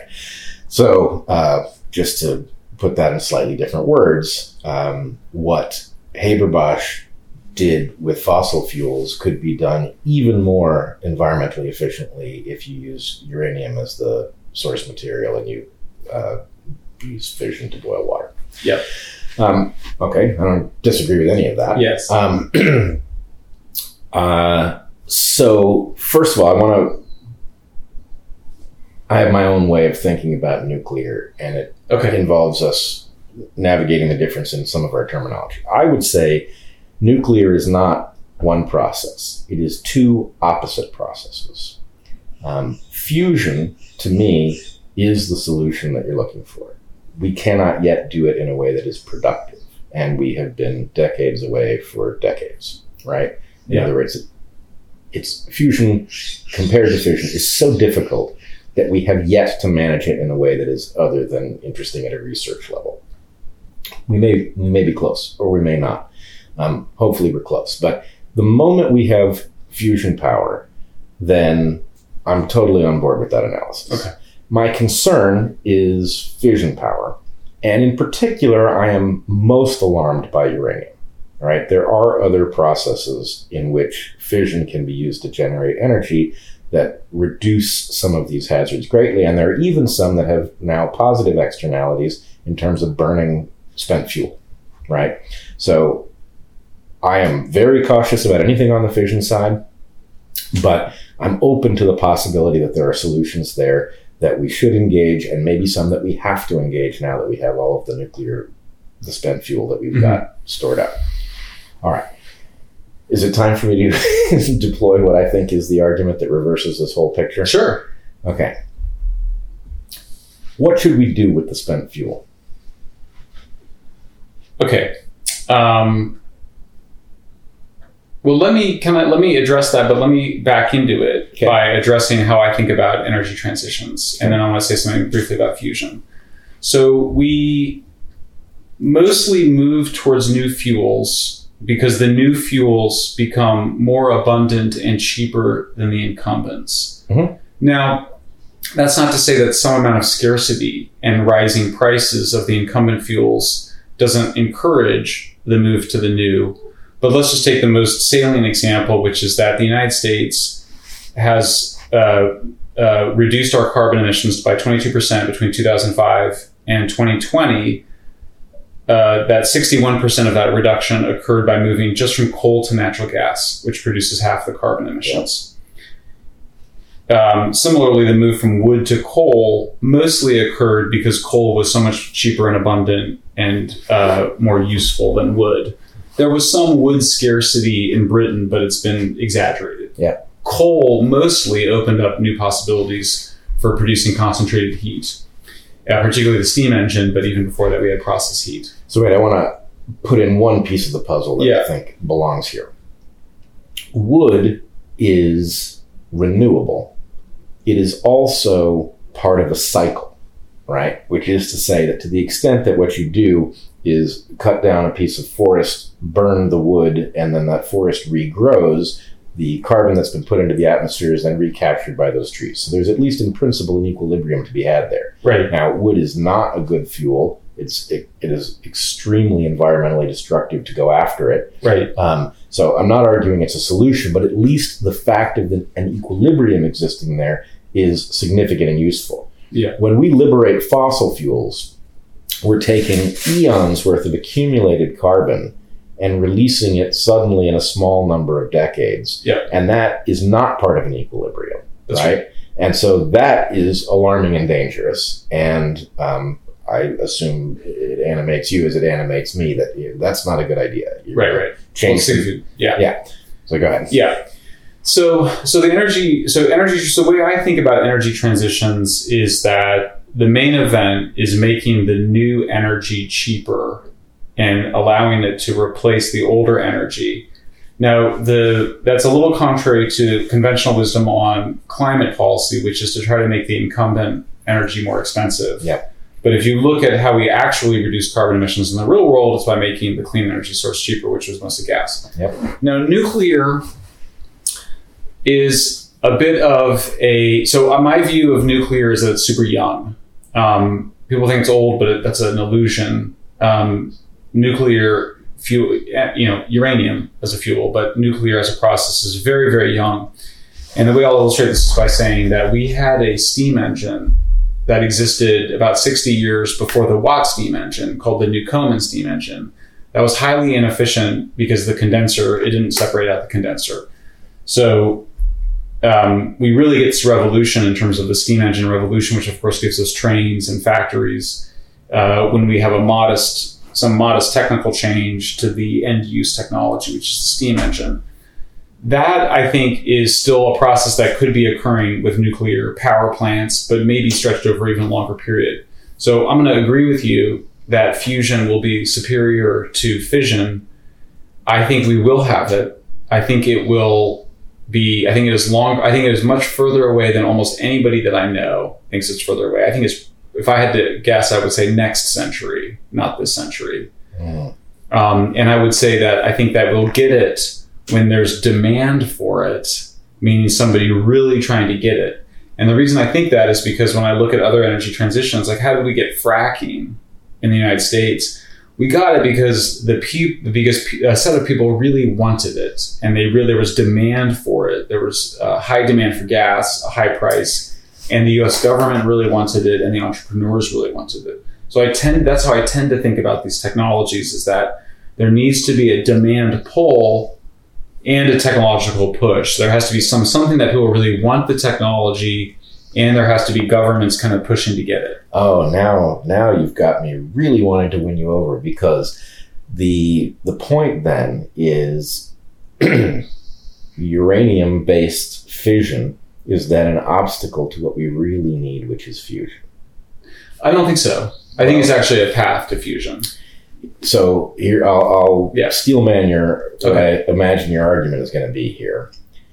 The reason that you say that there was demand that you know we can leave aside whether we think fracking is a, a decent technology. I mean, I think it is destructive, but obviously it has had a huge upside as well, um, both in terms of our security, you know, by liberating uh, fuels where we couldn't get them before. It has made us safer. Right.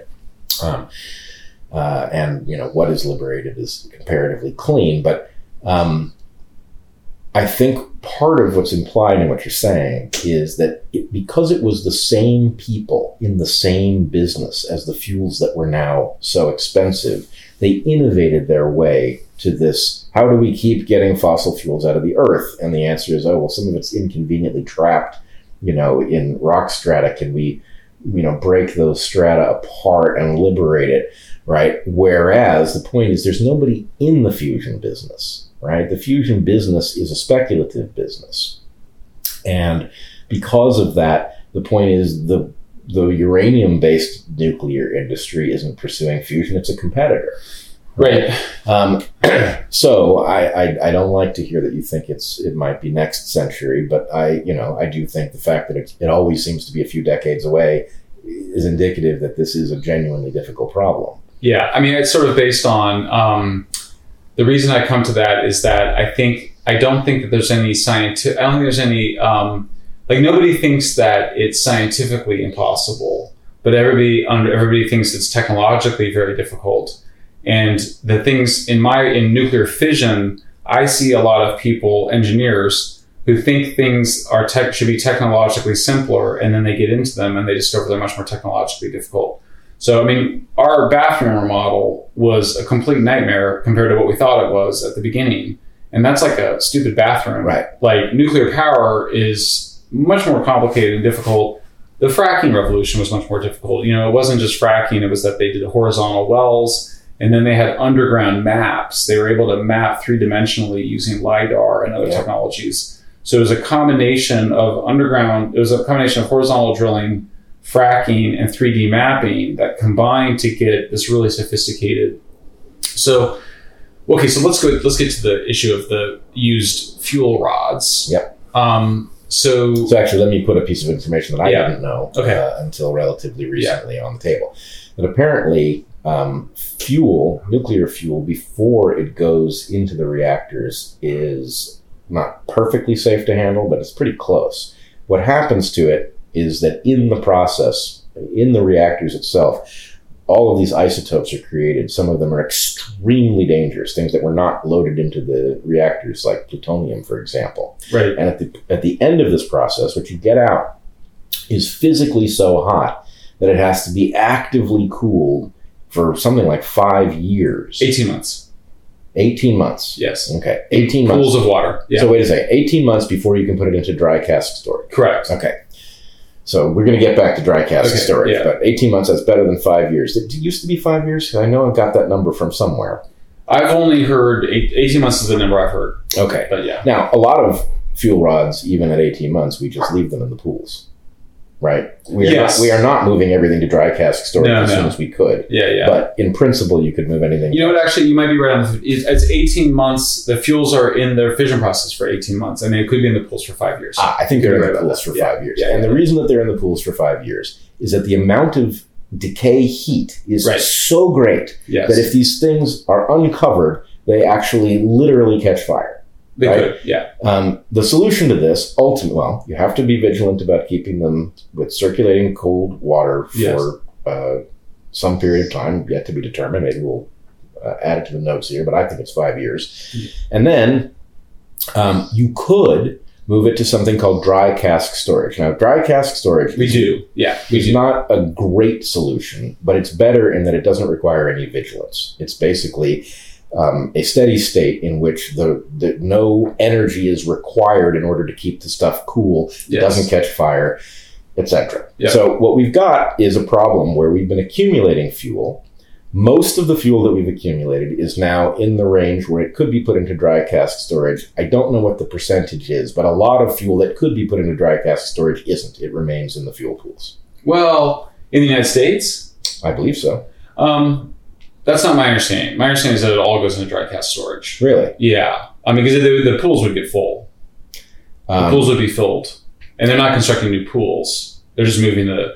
So, but you're right that so so yeah. So it comes out of the reactor, goes into the pools, and it comes out of the pools and goes into dry cask storage. We agree that once it's in dry cask storage, it's once fine. it- I don't agree at all that it's fine, but Okay. it doesn't require vigilance.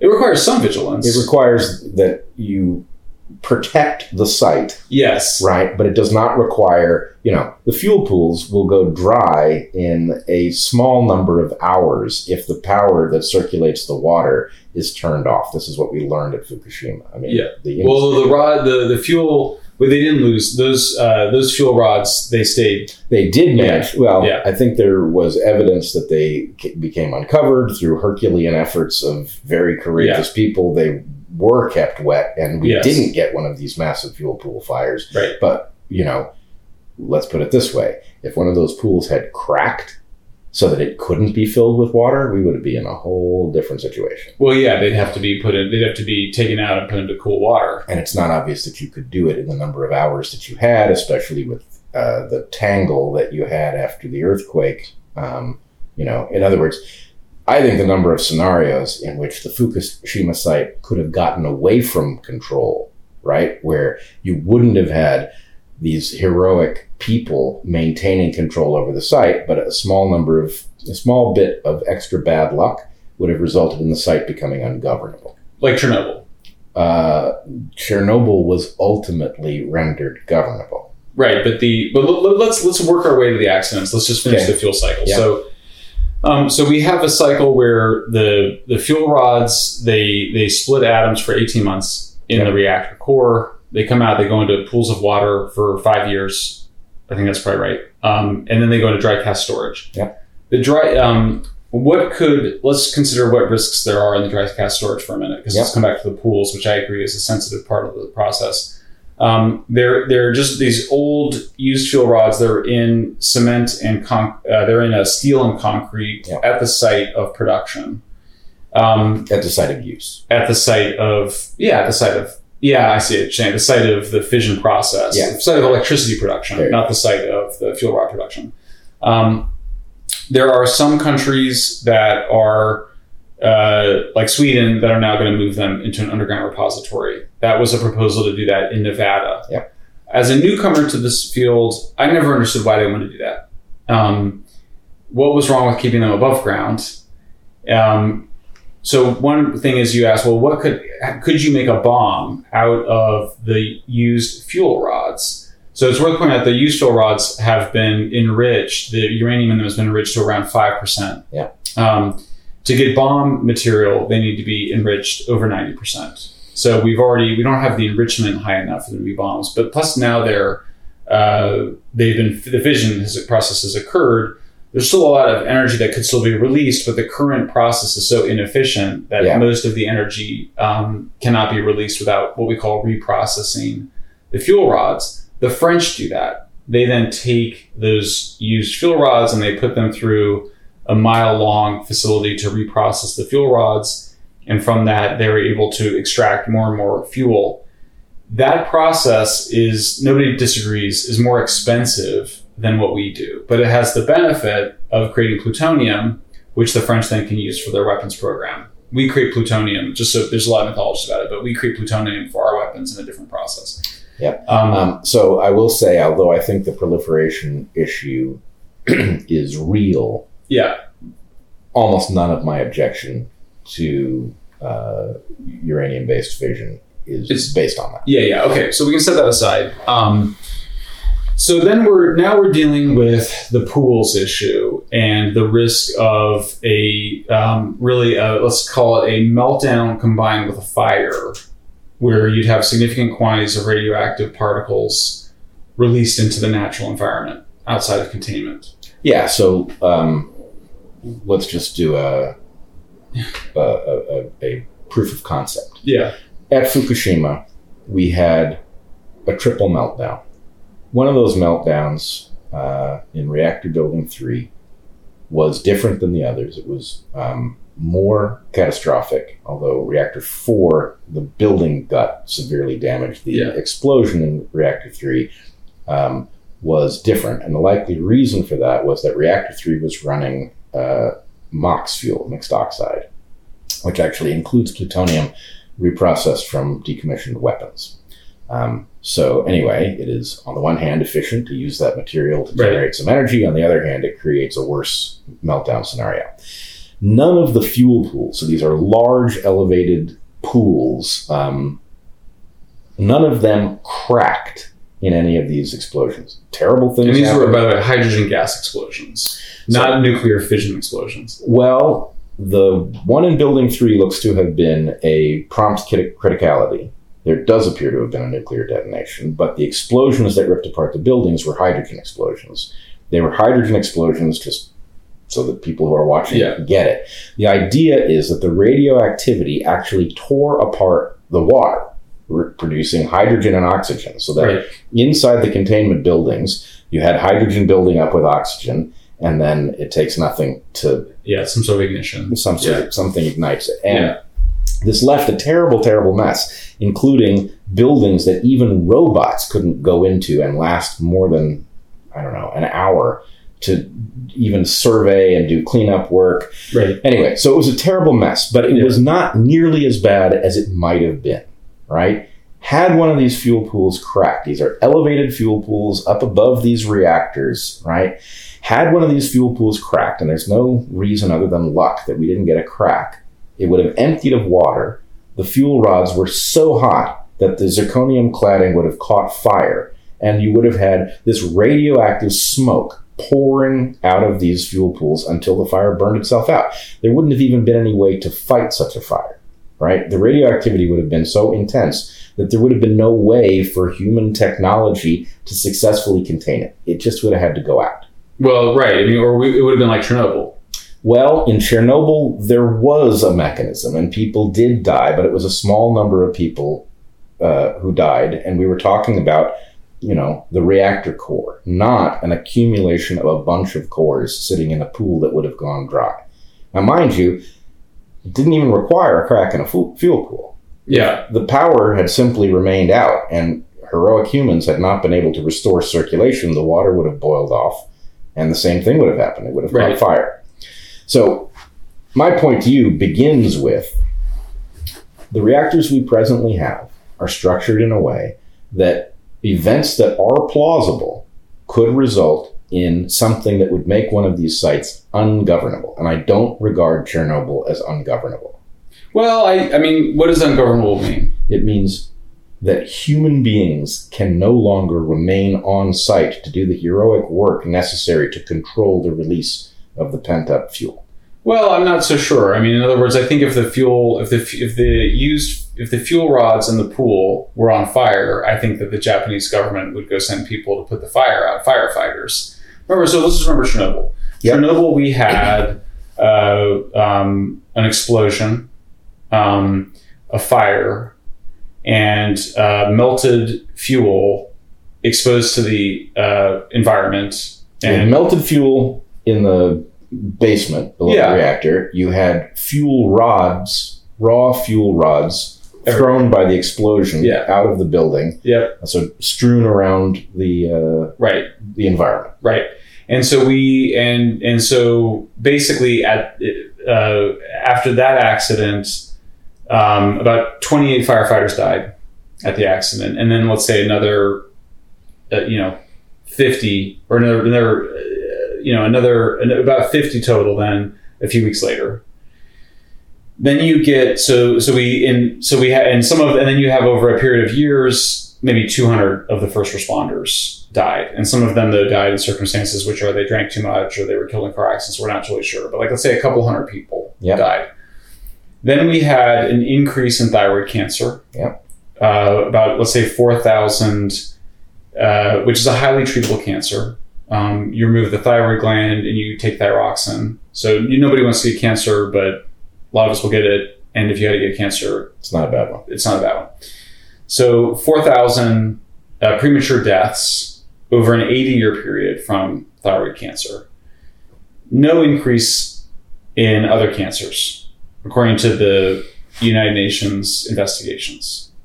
Yes, there's a question about how good those numbers are, how sensitive those Yeah. measures are. Um, there's also a question. Uh, let's say that Chernobyl, uh, obviously the reactors were very different, and there was a part of the Chernobyl disaster that was very Russian in nature because Yeah. the the way the reactor was structured um, was more dangerous. on the other hand, um, what if a Chernobyl like accident happened at Diablo Canyon? Who fights the fire? The firefighters. What if they don't go?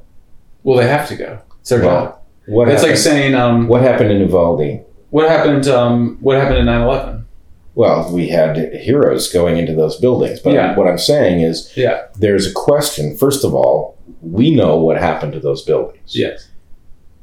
We do not know what happens if Diablo Canyon does what Chernobyl did. We do not know the psychology of people and who has what authority to order whom to fight what fires at what cost Right. to their families. And But- basically, yeah. you know, Let's go back to just. Me, I want to. I want to address that. I don't. I don't want to skip over. But I want to. Come, I want to continue the Chernobyl conversation. So with Chernobyl, we did have significant radioactive release. Yep. Um, and I think um, uh, what I would say, and I suspect you would agree, is that we're not saying that the radiation released didn't cause any cancers. What we're saying is it didn't cause enough cancers to detect an increase over the baseline of cancers that had been occurring b- before that. In other words, we don't see an increase in cancers, um, uh, non-thyroid cancers after Chernobyl. To kind of go, so it's not to say that no one did. It just says that a lot of people die. You know, we have a significant percentage of people that get cancer, and a significant percentage of people that die from cancer.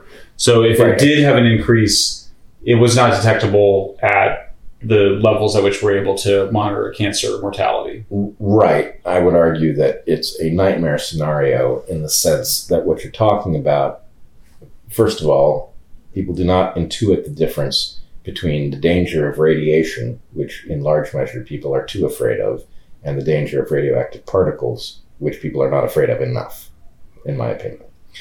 That radioactive particles are a particular medical hazard because we do not have evolutionary experience with them, and therefore we do not have mechanisms that protect us. Whereas radiation is a fact of living in the universe, and we are pretty well protected against transient radiation exposures being below a threshold. Yeah, though to be fair, they when the, the people in Fukushima that uh, lived in Fukushima province after the accident and who lived in areas where they had high levels of consumption of radioactive particles in their food and diet, namely the people, the farmers that lived around there, did not have elevated rates of cancer.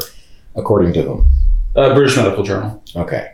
Now, the problem is that I have now watched the British Medical Journal engaged in COVID shenanigans. I've watched the Japanese government engaged in all kinds of post Fukushima shenanigans, like adding non radioactive material to radioactive waste to bring it below a threshold that made it legal to burn, transporting radioactive material around Japan to mask the signal of the difference between the exposed population and the unexposed population. So the point is, look, I would love to say, let's just look at the evidence and see how dangerous these things actually were. But at some level, one gets the idea that lots of people are not really interested in the evidence being reviewed in an objective way. Yeah. And when they have control over what access we get to the evidence, uh, I become agnostic about how good that evidence actually is. Okay, well, so one of the the characters in Apocalypse Never, who I have tell the story of the evidence, is Gerry Thomas. She's a professor at Imperial College London. Her mother died of leukemia. She's been very concerned about cancer.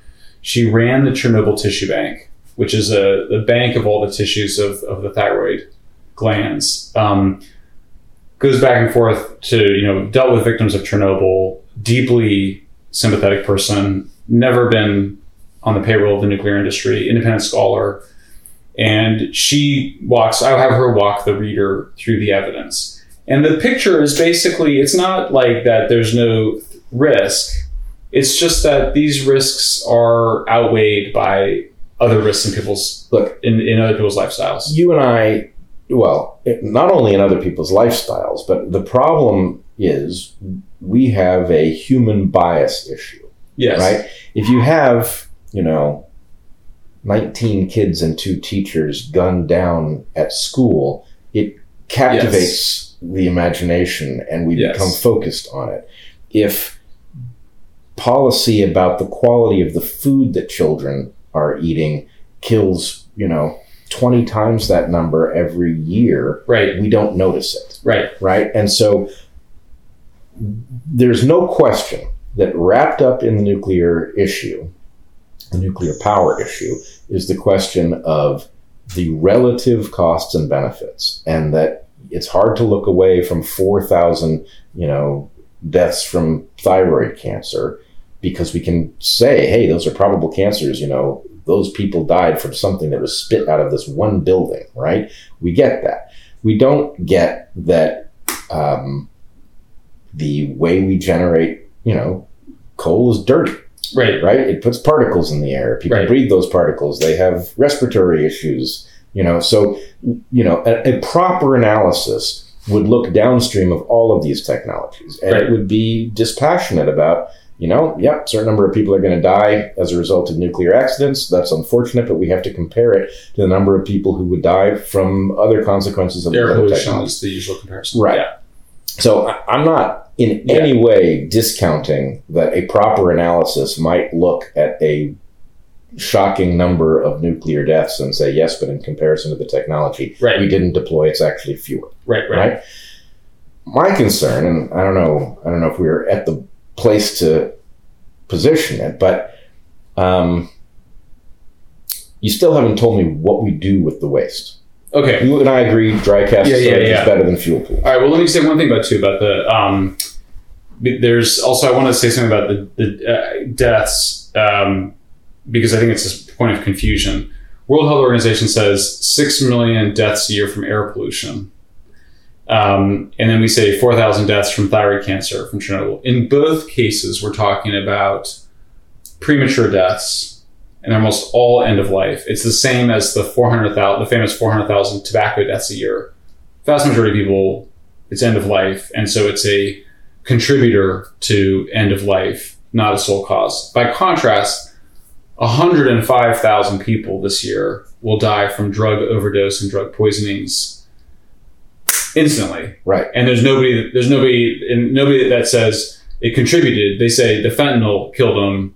It wasn't their obesity or their cigarette smoking or their alcoholism. It's just the fentanyl. So we have 100, just to put these numbers in perspective. Right, right, right. Look, I, And, I'm- and yeah, no, just to just to kind of yeah, Oh, I, I think this is a this is very important, and Yeah. people don't do this analysis well. In Yeah. fact, this completely polluted our understanding of COVID. You Yeah. really want to say yes, how many years of life were Yes. lost, right? And so the point is, yeah, you know, 95 year old woman, a 95 year old obese woman who smoked, who dies of COVID. Right. It's kind of like, what are we talking about here, guys? right? I mean, it, you know, it's sad, but the point Yeah. is, you, we ought to have said, well, why am I, you know, vaccinating this twelve year old? Increasing their chance of myocarditis Yeah, in order to protect very old people. What Yes. society puts children at risk to protect very old people? So yes, Yes. that kind of analysis has to be done here. yeah. Um, And, we're terrible at talking about it. And the news media, particularly, I mean, we're good at talking about it in podcasts where we have some time to stretch into it. But I mean, even I, when I was early advocating for nuclear, would say air pollution kills six million people a year.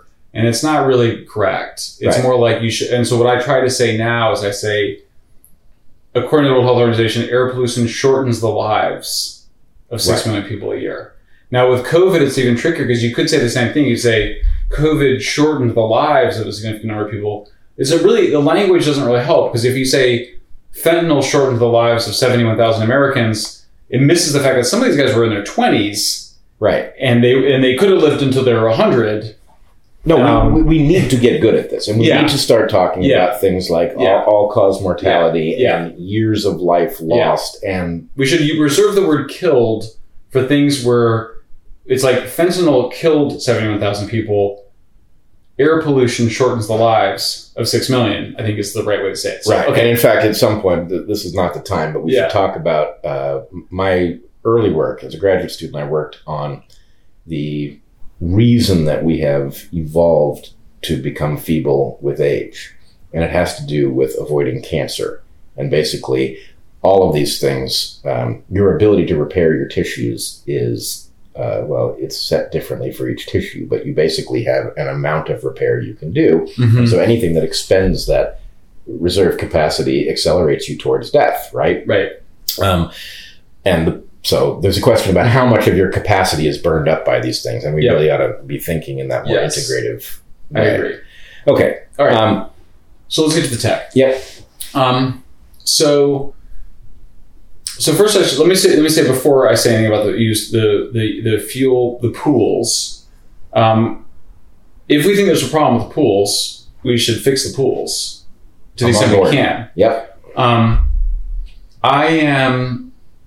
Um, so I'm a heretic among environmentalists because I'm pro-nuclear. I'm also a heretic among pro-nuclear people in that I am skeptical of the alternatives to the water-cooled nuclear tech that we have. Part of my reason for my skepticism started in 2015 when I go to China, and we're at a workshop among nuclear engineers in China about alternatives to water-cooled nuclear and they the daytime they all get up and give their presentations about how we can cool nuclear with helium gas we can cool it with fluoride and beryllium we can cool it with lead we can cool it with sodium. And it's all very promising because then you can't have meltdowns because the fuel's already melted in a combination or the gas cooled means the way that the gas cooled plants britain by the way is mostly carbon dioxide gas cooled nuclear that if there's a loss of coolant, the there's convection heating, so the the fuels don't melt down. They just they just heat the whole plant up, and then the heat dissipates, and so you don't get a meltdown. Problems. So you're turns out- talking about in the reactor? yeah, Okay. the whole actually the whole building. yeah. Um, so so then you so that's the daytime. Then you get to the nighttime when we go out for, for dinner. And since I'm I'm uh, I'm an anthropologist, not a uh, a STEM person, the evenings when all the Chinese engineers are drunk are the most informative parts of the meeting. And I kind of go, "What's the real deal?" And they're kind of like, "These these designs are." You know, really far away, and they're hard for us as the top nuclear engineers in the world to operate. And then you get to your average Joe operating Homer Simpson operating a nuclear plant. They need to be safe enough for okay, Right. not Homer, but somebody. Know, nuclear engine, nuclear workers, nuclear power plant workers tend to be paid more than coal power plant workers, but they still need to be, you know, able to work in Springfield, uh, Ohio. So I tend to be a technological conservative in that I have seen a lot of engineers. Engineers can be arrogant, and then there's just a different issue which has nothing to do with that, which is that it's just you don't know what you don't know. So we didn't know what was going to go wrong with our bathroom remodel. Imagine what happens when you get to a totally different kind of nuclear power plant. So I tend to want to see incremental improvements to the water cooled systems we have. And so if we've got a concern, and if we think there's a concern with the the pools, um, I'm open to seeing the fixes. The fixes that we've made in terms of loss of coolant, not necessarily for the pools, although it would probably apply, is we've basically started moving water uphill. So if there's a loss of power, and that's what they've done at Diablo, they have big pools of water uphill. But then what you really should do, I mean, the first thing is if you have a loss of coolant on the reactor cores, you need to get water over the reactor co- co- cores right away. In Fukushima, for a variety of reasons, they they did not. They should have. They should have. They hesitated, and they should not have to pump seawater. Seawater, right? Over Because the it would corrode everything. It would destroy the cores, so it would completely destroy them. But they Yeah. should have been like that. Should have been an obvious thing. There's like five other things that went wrong at Yeah. Fukushima as, as usual. So it's understandable that engineers would look for a different nuclear tech. I tend to think, I look at nuclear and I go, this is this really radical technology. It's not even using combustion. Yeah. Um, you get to, you know, uh, you go from coal to gas, it's a big improvement, but you're still burning something at the end of the day. You get to, I look at nuclear and I go, you know, it's like I look at jet planes. Jet plane technology, jet uh, have not has not changed fundamentally since 1945. Yeah. It's improved enormously, but what's really improved is the system around the technology. So you see air miles traveled graphs, air miles traveled just skyrockets and crash and mortality from jet planes goes down. Well, what's going on? Are the jet turbines themselves better? Yeah, but what's really better is air traffic control, maintenance, operations. We've and figured out all of the stuff that human was- factors. yeah. So you look at, you know, there's a collaboration at one point between hospitals and nuclear power plants in terms of like human factors. And it was like the nuclear, the, the hospital guys were like, the nuclear power plants are doing human factors at whole other levels, you know. And part of it was Three Mile Island was one of the most important things ever to happen to the nuclear industry. They they went from running the plants 55% of the year, which is known as the capacity factor, to now they run 92% of the year. And they just did it because they basically eliminated um, they eliminated accidental uh, shutdowns of the reactors. They improved the fuel reloading times. The second best thing for nuclear was Chernobyl. The third best thing was Fukushima. That's So- a dangerous game there, my friend. Well, except for you kind of go, you know, you know, Fukushima.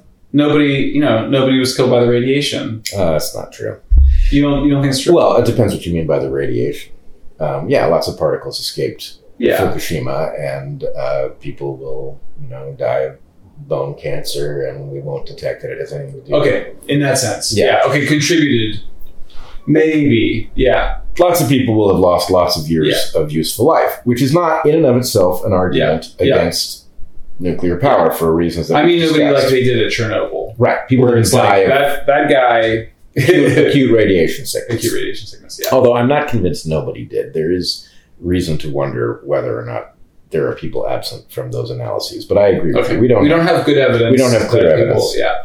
So you kind of go. So then you kind of go. All right. Well, so then um, if you just use the basic World Health Organization math, um, my friend, the climate scientist James Hansen, calculates that nuclear power has saved again the language. We don't have the right language, but has prevented the premature deaths of two million people because of preventing ordinary air pollution. All right. So I'm now going to Okay. lay my argument against Okay. nuclear power out for you Okay. and your friend James Hansen, who I hope becomes my friend James Hansen Yeah. because I'm quite an admirer of his. Um, here's the problem. What do we do with the fuel? The spent, the spent? Okay, I think it's best where it is at the site of electricity production. I see no reason to move it. I think we will in the next century reuse that fuel in new reactors that are fast reactors Yeah. that reuse the fuel. But where it is now, it's the best place for it. There's no need to transport it. We can just keep it on site. Yeah, you It's just it's fine where it is. stepped into my trap. Okay. I mean, there was no way out of my trap, but you stepped Okay. into it. Okay, so it's the best place for it. Yes. It's a terrible place for it. Okay. It's not saying it's not best. Okay. Here's the thing because we've never figured out what to do with that spent fuel and it just keeps accumulating In the dry cask storage. in any in any version. Look, Well- the fuel pools. I agree that the pools are the most sensitive place oh, for it. that's the, the No, most no, no. the most likely place for us to lose control of one of these sites, which has not happened yet. It happened at Chernobyl. It didn't happen at Chernobyl. The fires were fought. A number of people died fighting fires, doing heroic Yeah. things. I'm talking about something that would prevent a site from being manageable, where you would just have to let it unfold. But why would anybody do that? Because, like, wouldn't would, would a firefighters be like, we're not going to go do our job and put that fire out? well, first of all, I don't know anything about the um, psychology of firefighters who are downstream of the awareness of what happened to the firefighters who fought at Chernobyl. It's possible that in you know in uh, in the context of certain cultures that there it is possible to simply order people to go to their deaths fighting nuclear fires and and the like. It is possible to reward people's families enough that somebody would rationally do so. Um, but it doesn't mean that I think if uh, Diablo Canyon, uh, Diablo Canyon uh, was to be in a serious crisis, that we necessarily know what would happen. And effectively, what we have to know is that at every single one of the 400 civilian nuclear reactors operating on planet Earth today, that the proper structures are in place to get somebody to fight that fire, even if it is at the cost of their life. Then there's a question about do we reach levels of radiation so high that actually it is implausible that you could fight, you know, that the fire is too big and the level of radiation is so high that you actually can't get anybody to do the work because it is too devastating too early. Okay, but so uh, let's let's deal with the first issue. The we have fire. So not, how many firefighters do we think died in 9-11? It was was it over? Was it hundreds? Right. I believe so. I'm not. Yeah. So yes. so I mean we have firefighters that um, sign up for a job that is by its nature dangerous, that they rush into buildings that are at risk of collapse. They are surrounded by stories of people dying.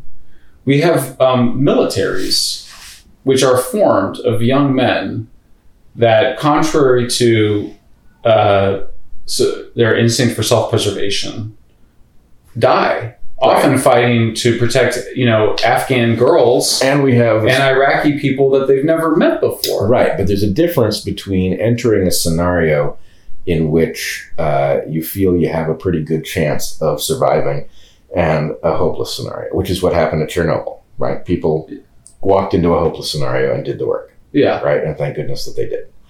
Um, the question is, can can we rely on that 100% of the time? Wow, nothing I know about humans tells me that you could rely on that 100% of the time. But then what would the what would be the specific so in other words, okay, but so we could imagine that at a chemical refinery, right? Yep. Um, so what makes nuclear different? I mean, in other words, why would they be less likely to Well, you know, I'm not certain I know enough about what chemistry we're doing in chemical plants, but my sense is chemical plants, we have conceivable protective gear for virtually any scenario that would unfold. Yeah. So it would be possible to manage your way through it. But radiation is a different a different animal altogether. In other words, the fact that you can be exposed to such huge amounts of radiation that you effectively fail on the spot is a hazard. Well, it's it's actually. I mean, I don't think that there's there's. I mean, it's just a it's a hot fire, right? So the acute radiation sickness is not happening faster than the fire. You so you have a let's say you have a fire um, in one of the pools. Yep. You send in a bunch of firefighters, and you're like, "Look, guys, is a send them in one." in what way?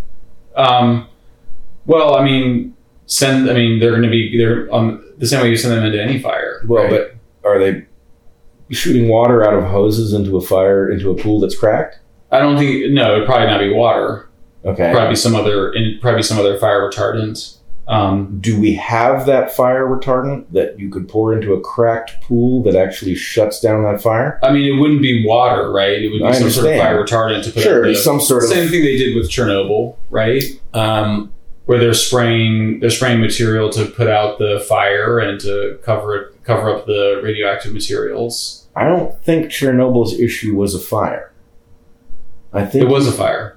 there were there was certainly fire, Yeah. but that wasn't the primary issue. Basically, getting the material back into the core and then covering it so that it was not emitting. Well, they put out the fire, and then the days that followed, they had um, these guys called liquidators that would go in for very brief periods of yeah, time shovel the stuff off and shovel stuff, and they they like have a stopwatch, and they would go in, and it is Right. what it is. No, because a fuel pool fire is a different animal, right? If you had that material on fire from its own internal heat, I don't think there's anything that you could do, or if there is, I want to know what that plan is now. I don't want to find out about it after Yeah. some fuel pool has cracked and dried. But do you doubt that there is a plan? I mean, I doubt that there's a good plan. I, I would suspect the plan's better now than it's ever been, given then the I would fears like to around. Fukushima. Okay. I, I, right. I, am entitled to know it as a Okay. person living on this planet with these reactors. But I mean, I would suspect that um, it's basically a plan to get material onto the you the burning. right? uh, I want to know. I want to know what Yeah. that material is. I want Okay. to know what the mechanism of delivery is and how tolerant it is to the chaos of a one-off accident. Yeah, Right? Something like happened at Fukushima, right, where we got very lucky. Right? You had multiple meltdowns. Right? You had the aftermath of a massive earthquake. mm-hmm. Right? yeah. All sorts of challenges a tsunami that killed fifteen thousand people instantly Right. didn't contribute to deaths, but killed fifteen thousand people instantly. Right, killed, killed instantly. Right, Right. and you know, Yeah. swamped the, the Yeah, yeah. generators and all. But I want to know what those plans are. I want to know what the material is. I want to know: Are you delivering it by helicopter? If not by helicopter, by what other means? What kind Yeah. of energy does it require? How effective is it? How tolerant is it to the different ways that a pool could fail? How tolerant is it to the number of hours after the pool has failed that you get there? In other words, how much fire has occurred? How much further damage to the Mhm. pool? How much melting? All of these things are highly relevant to whether you can get anything to stick to these elevated pools to shut down that fire. Because my contention is that what we've got currently is a system in which we mine uranium, we enrich it, we then put it through a reactor, and we make materials that are as toxic as anything on Earth. And then we don't have a plan for long-term storage, which means Well, no, we have, but we just agree that we do have a plan for the long term storage. We're talking about the pools. no, no, we don't have a plan. I mean the dry cask storage isn't going to those those fuel rods and dry cask storage are not going to catch on fire. no, they're not going to catch on fire. But Okay. how long do they remain contained? Well, why is that even a concern? because ultimately I believe if you don't have a plan for long term storage, and I don't think Yucca Mountain is a plan, obviously it didn't unfold that way, but if you don't have a plan for long term storage, every bit of this stuff that you produce is ultimately going to find its way into the environment. And that's my concern. Okay, but that's a very all right. Let's. I'm glad we're switching to this. So let's let's agree that um, um, I'm going to get back to you with, uh, and we're going to look at how do we deal with the fire at the uh, spent fuel pools. Yep. And what do we do if there's a loss of water in the pools? It's an interesting question. I suspect that there's a very detailed description, but but you've inspired me to, to look into it, and we'll do it.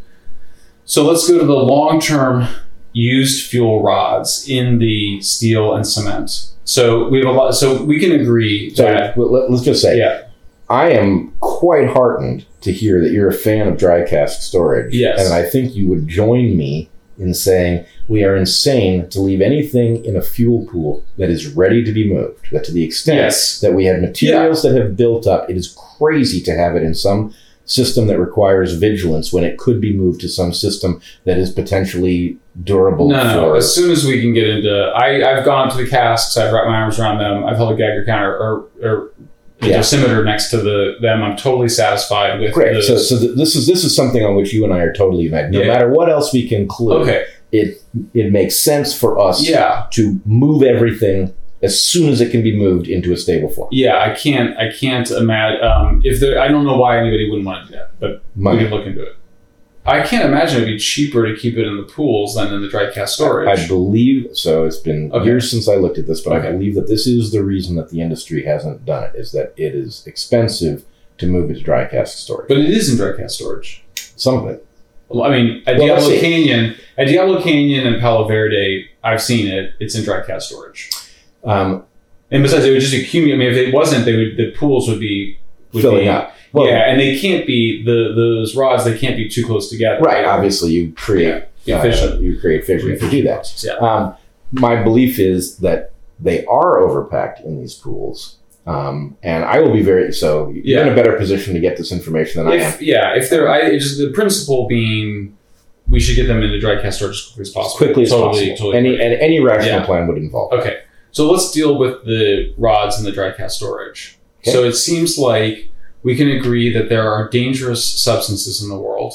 Yep. Beyond the materials in the dry cask storage. Mm, there are very few things worse than uh, isotopes of plutonium with a 200,000 year half life. Um, uh, but there's thing we would agree that there's things in the world that can poison people, Yeah, and that we sure. would want to avoid them. well, but you know, let's put it this way: there's a lot of stuff. The part of the problem with these reactors is that they create this um, mixture of different levels of toxicity. You know, strontium and cesium isotopes that are quite dominant in there have Right. a half life of 30 years. So anyway, you get this Let's- weird mixture. Okay, but let's say let's say okay, let's say my my neighbor's got solar panels on his roof. Okay. Um, when they take them down, they put a big cardboard box on the driveway, and they send up the guys to rip them off the Yeah. roof. They rip them off the roof. They chuck them in the cardboard box. As soon as they're chucked into the cardboard box, they're considered hazardous waste.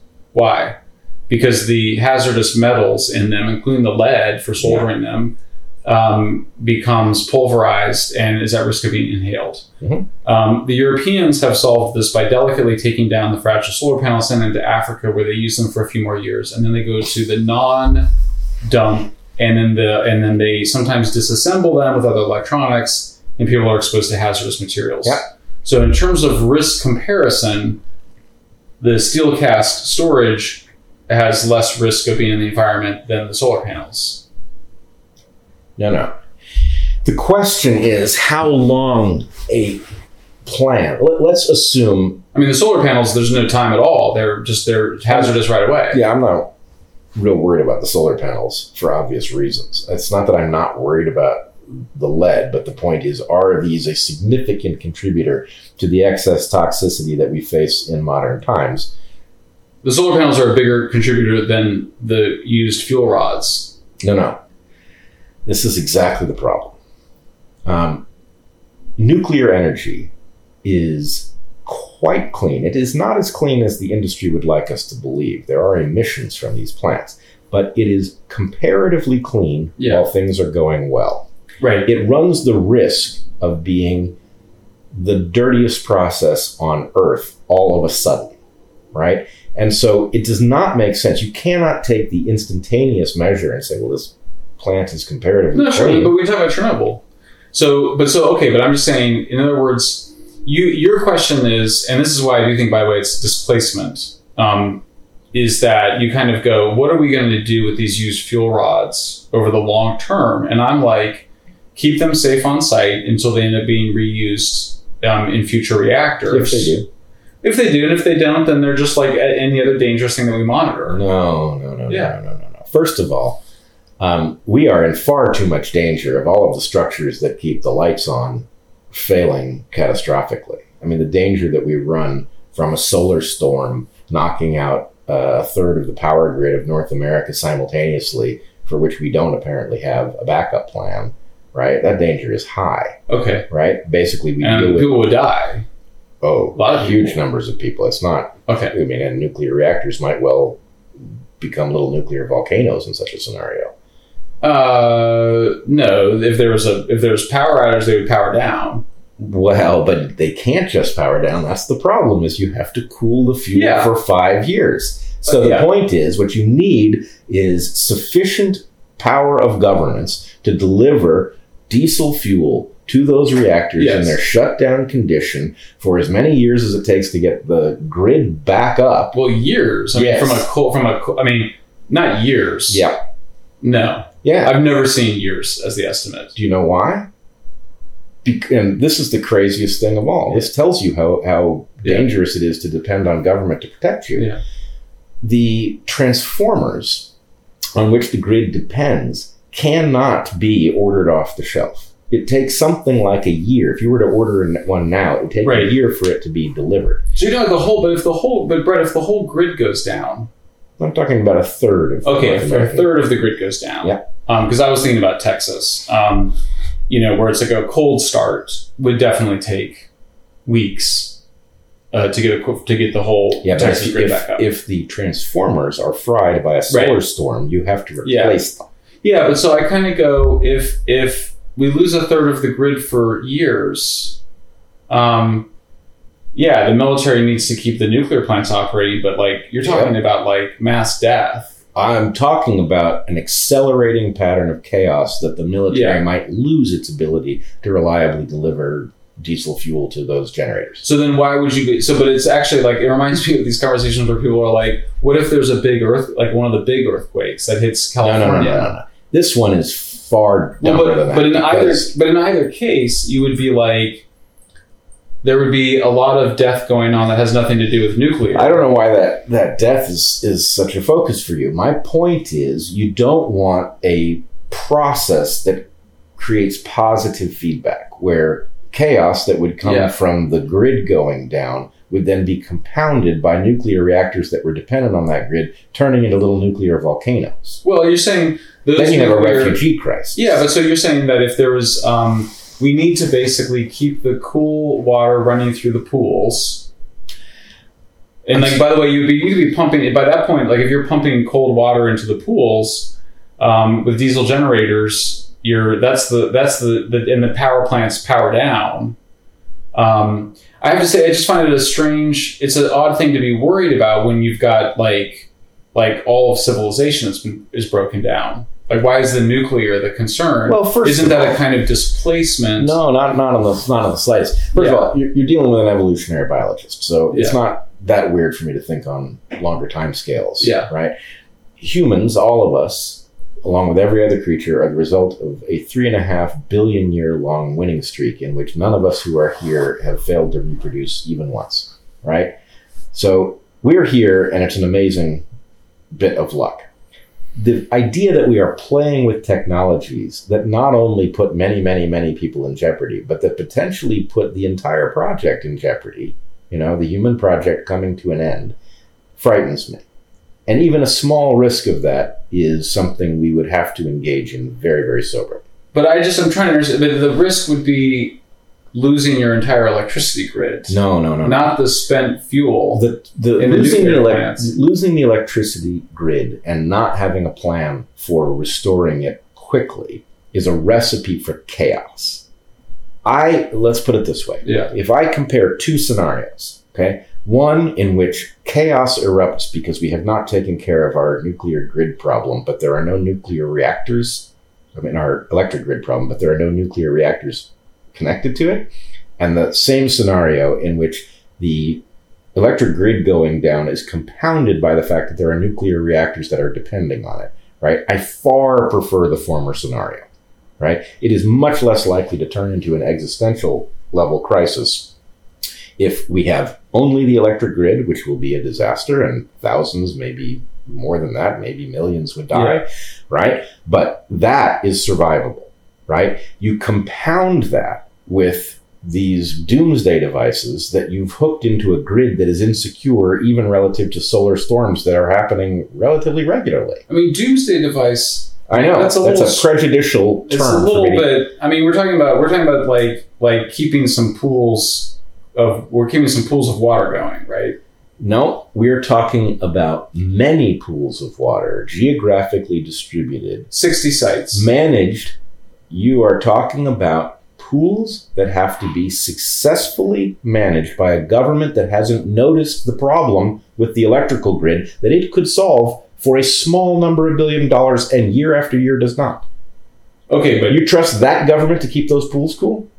Well, I mean, I'm trying to like. It, it's like we're first of all we're in a really wild scenario, which Nope. is that you're asking me to think of a scenario where electricity, a third of our electricity has been lost for multiple years. Is that what the scenario if, is? if I can compel you, I'm just um, trying to understand. I don't even understand the scenario we're talking about. This. It sounds like I thought what you were saying is solar storm okay knocks out a third of the electrical grid and it doesn't come back up. for five years.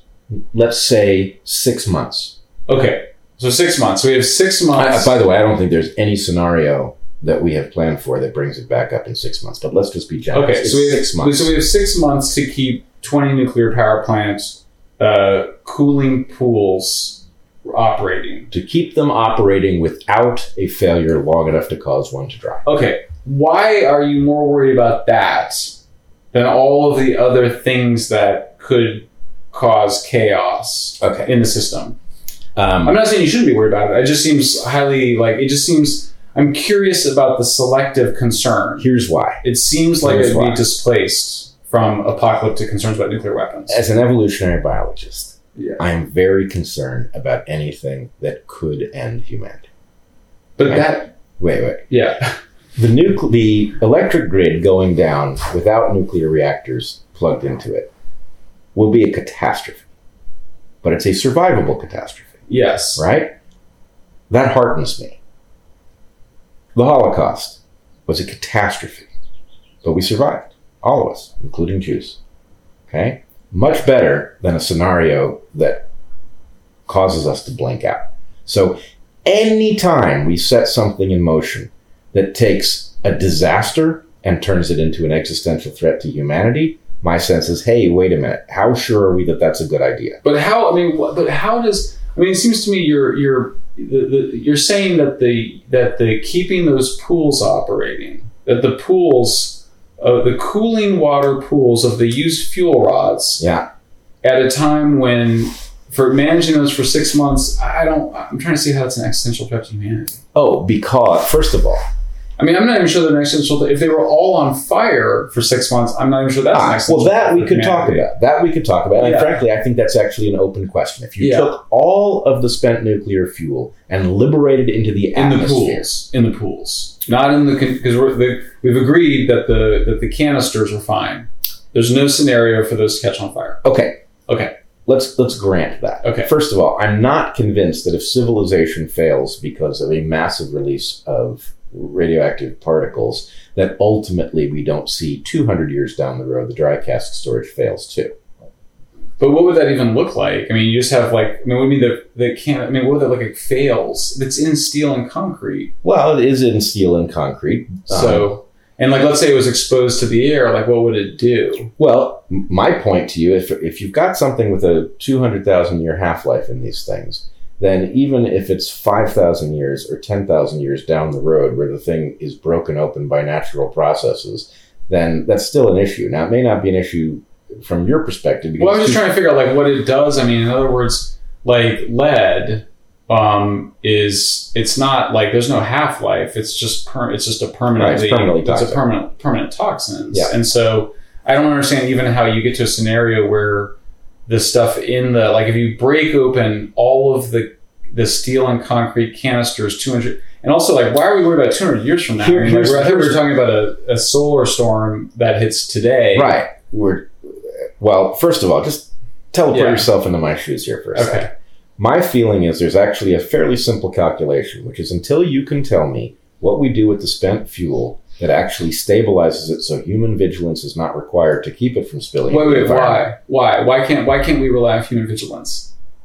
Uh, because the very same people that you think are going to be good enough to manage 60 fuel pools that can't endure a single failure to keep water on them, the same people that you have charged with the job of doing that have failed to notice the problem with the nuclear grid. They have failed to mandate, well, we'll find out if they have failed to mandate that Yeah. all fuel that can be moved to dry cask storage should be moved there as quickly as possible.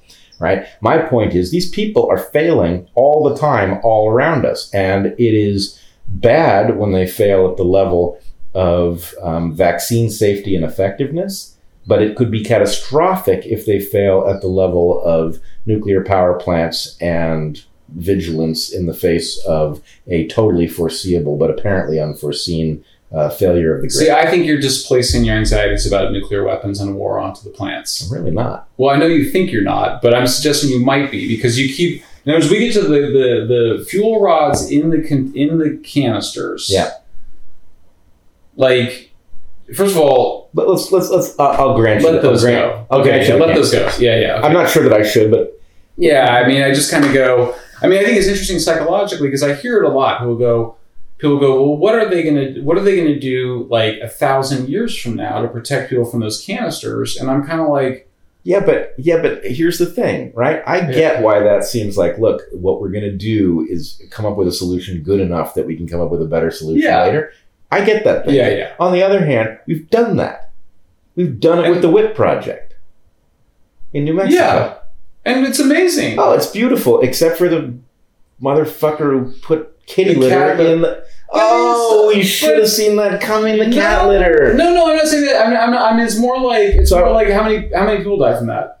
Ah, that's not the point. It is So I need to explain this to my audience so that Okay. they understand why Yeah, why it is or Yeah. is not the point. Yeah. You can explain why it is, Okay. it is not the point. Yeah.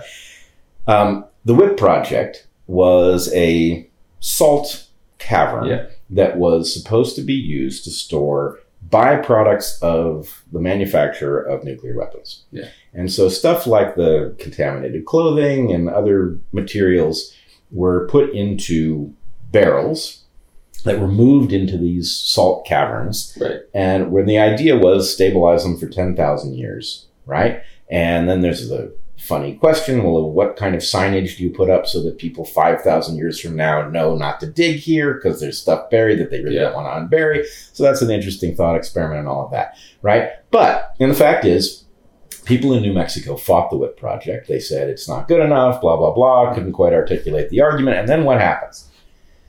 They run out of cat litter. Now, cat litter was being used, clay cat litter was being used to absorb liquids in the barrels that they put in the salt caverns, which is pretty cool. Cat litter has surface area, it's useful stuff for soaking up things. But somebody who wasn't too swift, they ran out of clay cat litter. Now, my argument would be there's no way they should have been using cat litter.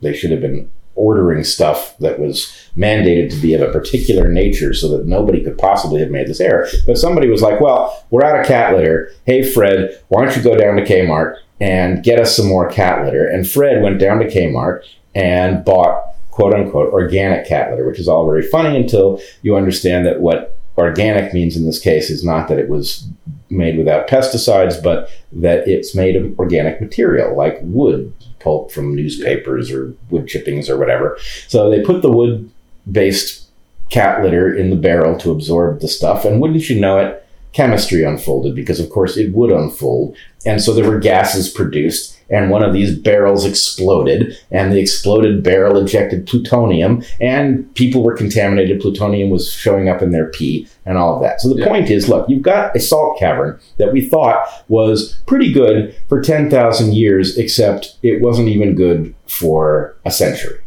Well, except for here, here let, me, let me try to paint a different picture. Um, Manhattan Project. Yep. Um, project to make the bomb during World War II. Yep. Spread across multiple sites, Yeah. including Hanford in Washington, Yep. Los Alamos in New Mexico, and Oak Ridge in Tennessee. Yep. Those sites, particularly Hanford, Yeah. are just a nightmare of toxicity. The uranium Plumes of radioactive material Yeah. migrating underground towards tons the Columbia because It's, River. World War, it's World War II, and they're just Yeah. throwing shit everywhere, whatever. Um, uranium mining, no protective gear. Yeah. Um, fast forward, but look at that picture, 1941 to 45, and then you look at how they mine uranium today, how they operate nuclear power plants today. Yeah. The qual, it's like looking at jet planes. Yeah. Look, I love you. I love your jet plane now. No, no, but yeah. So, so, but just to kind of go, so, you know, but yeah, we had the Dreamliner, and they put these fucking lithium batteries in. The lith- and everybody knows lithium when it combines with water. Yeah. You have problems. You have fires. You have jet planes go down. Well, wait a second. I thought that jet travel had become a lot safer, and yet here we have Dreamliners uh, going down. Yep. And Boeing, I mean, Boeing is now impacted and whatever. But at the same time, we go, um, we love jet travel. And the difference between jet travel and nuclear, I think, is not the higher mortality, because the mortality is higher with the jet travel. Sure. It's the fact The that higher nuclear, mortality measured instantaneous. yeah, okay, but it's the it's the well, you're not counting the pollution on here, but okay. Um, but it's the association of it's the reminder that with nuclear, it's opened up a whole new world of danger of a potential. I agree. I don't think it's paranoid. A potential for civilization To end. uh, annihilation. Yeah. For annihilation. And that's absolutely terrifying at a species being level beyond Well, it's our also unconscionable. It's not our Yeah. right to take out the species. There are a lot of people who have yet Yeah. to live who have a right to live. Yeah, yeah, yeah. Um, and so that weighs heavily on us as it should, but then there's displacement, psychological displacement So- onto the onto the energy. And it's not to say there's no dangers with the energy, it's just to say they're not um, it's not it's not uh, sui generis. It's not it's not there's other if the if there's a big earthquake, a big one in California, Yeah. and we have big problems, Diablo Canyon is going to be one of the safest places to be in California. And if there's if the grid goes down, I suspect it would be that the nuclear power plants would actually be in better shape than the rest of the grid, and that we would get them up and running right away. I mean, look at you know, here, here's another example. Russia invades Ukraine. Yeah. There's a firefight in front of Chernobyl. One of the administrative buildings catches on fire. Everybody spazzes out, but the behavior from both the Ukrainians and the Russians was we're going to take really good care of Chernobyl. Yep. Um, now, there's some evidence that there was some digging on site. I haven't looked into it yet. That may have exposed some of the Russian soldiers to some high radioactivity.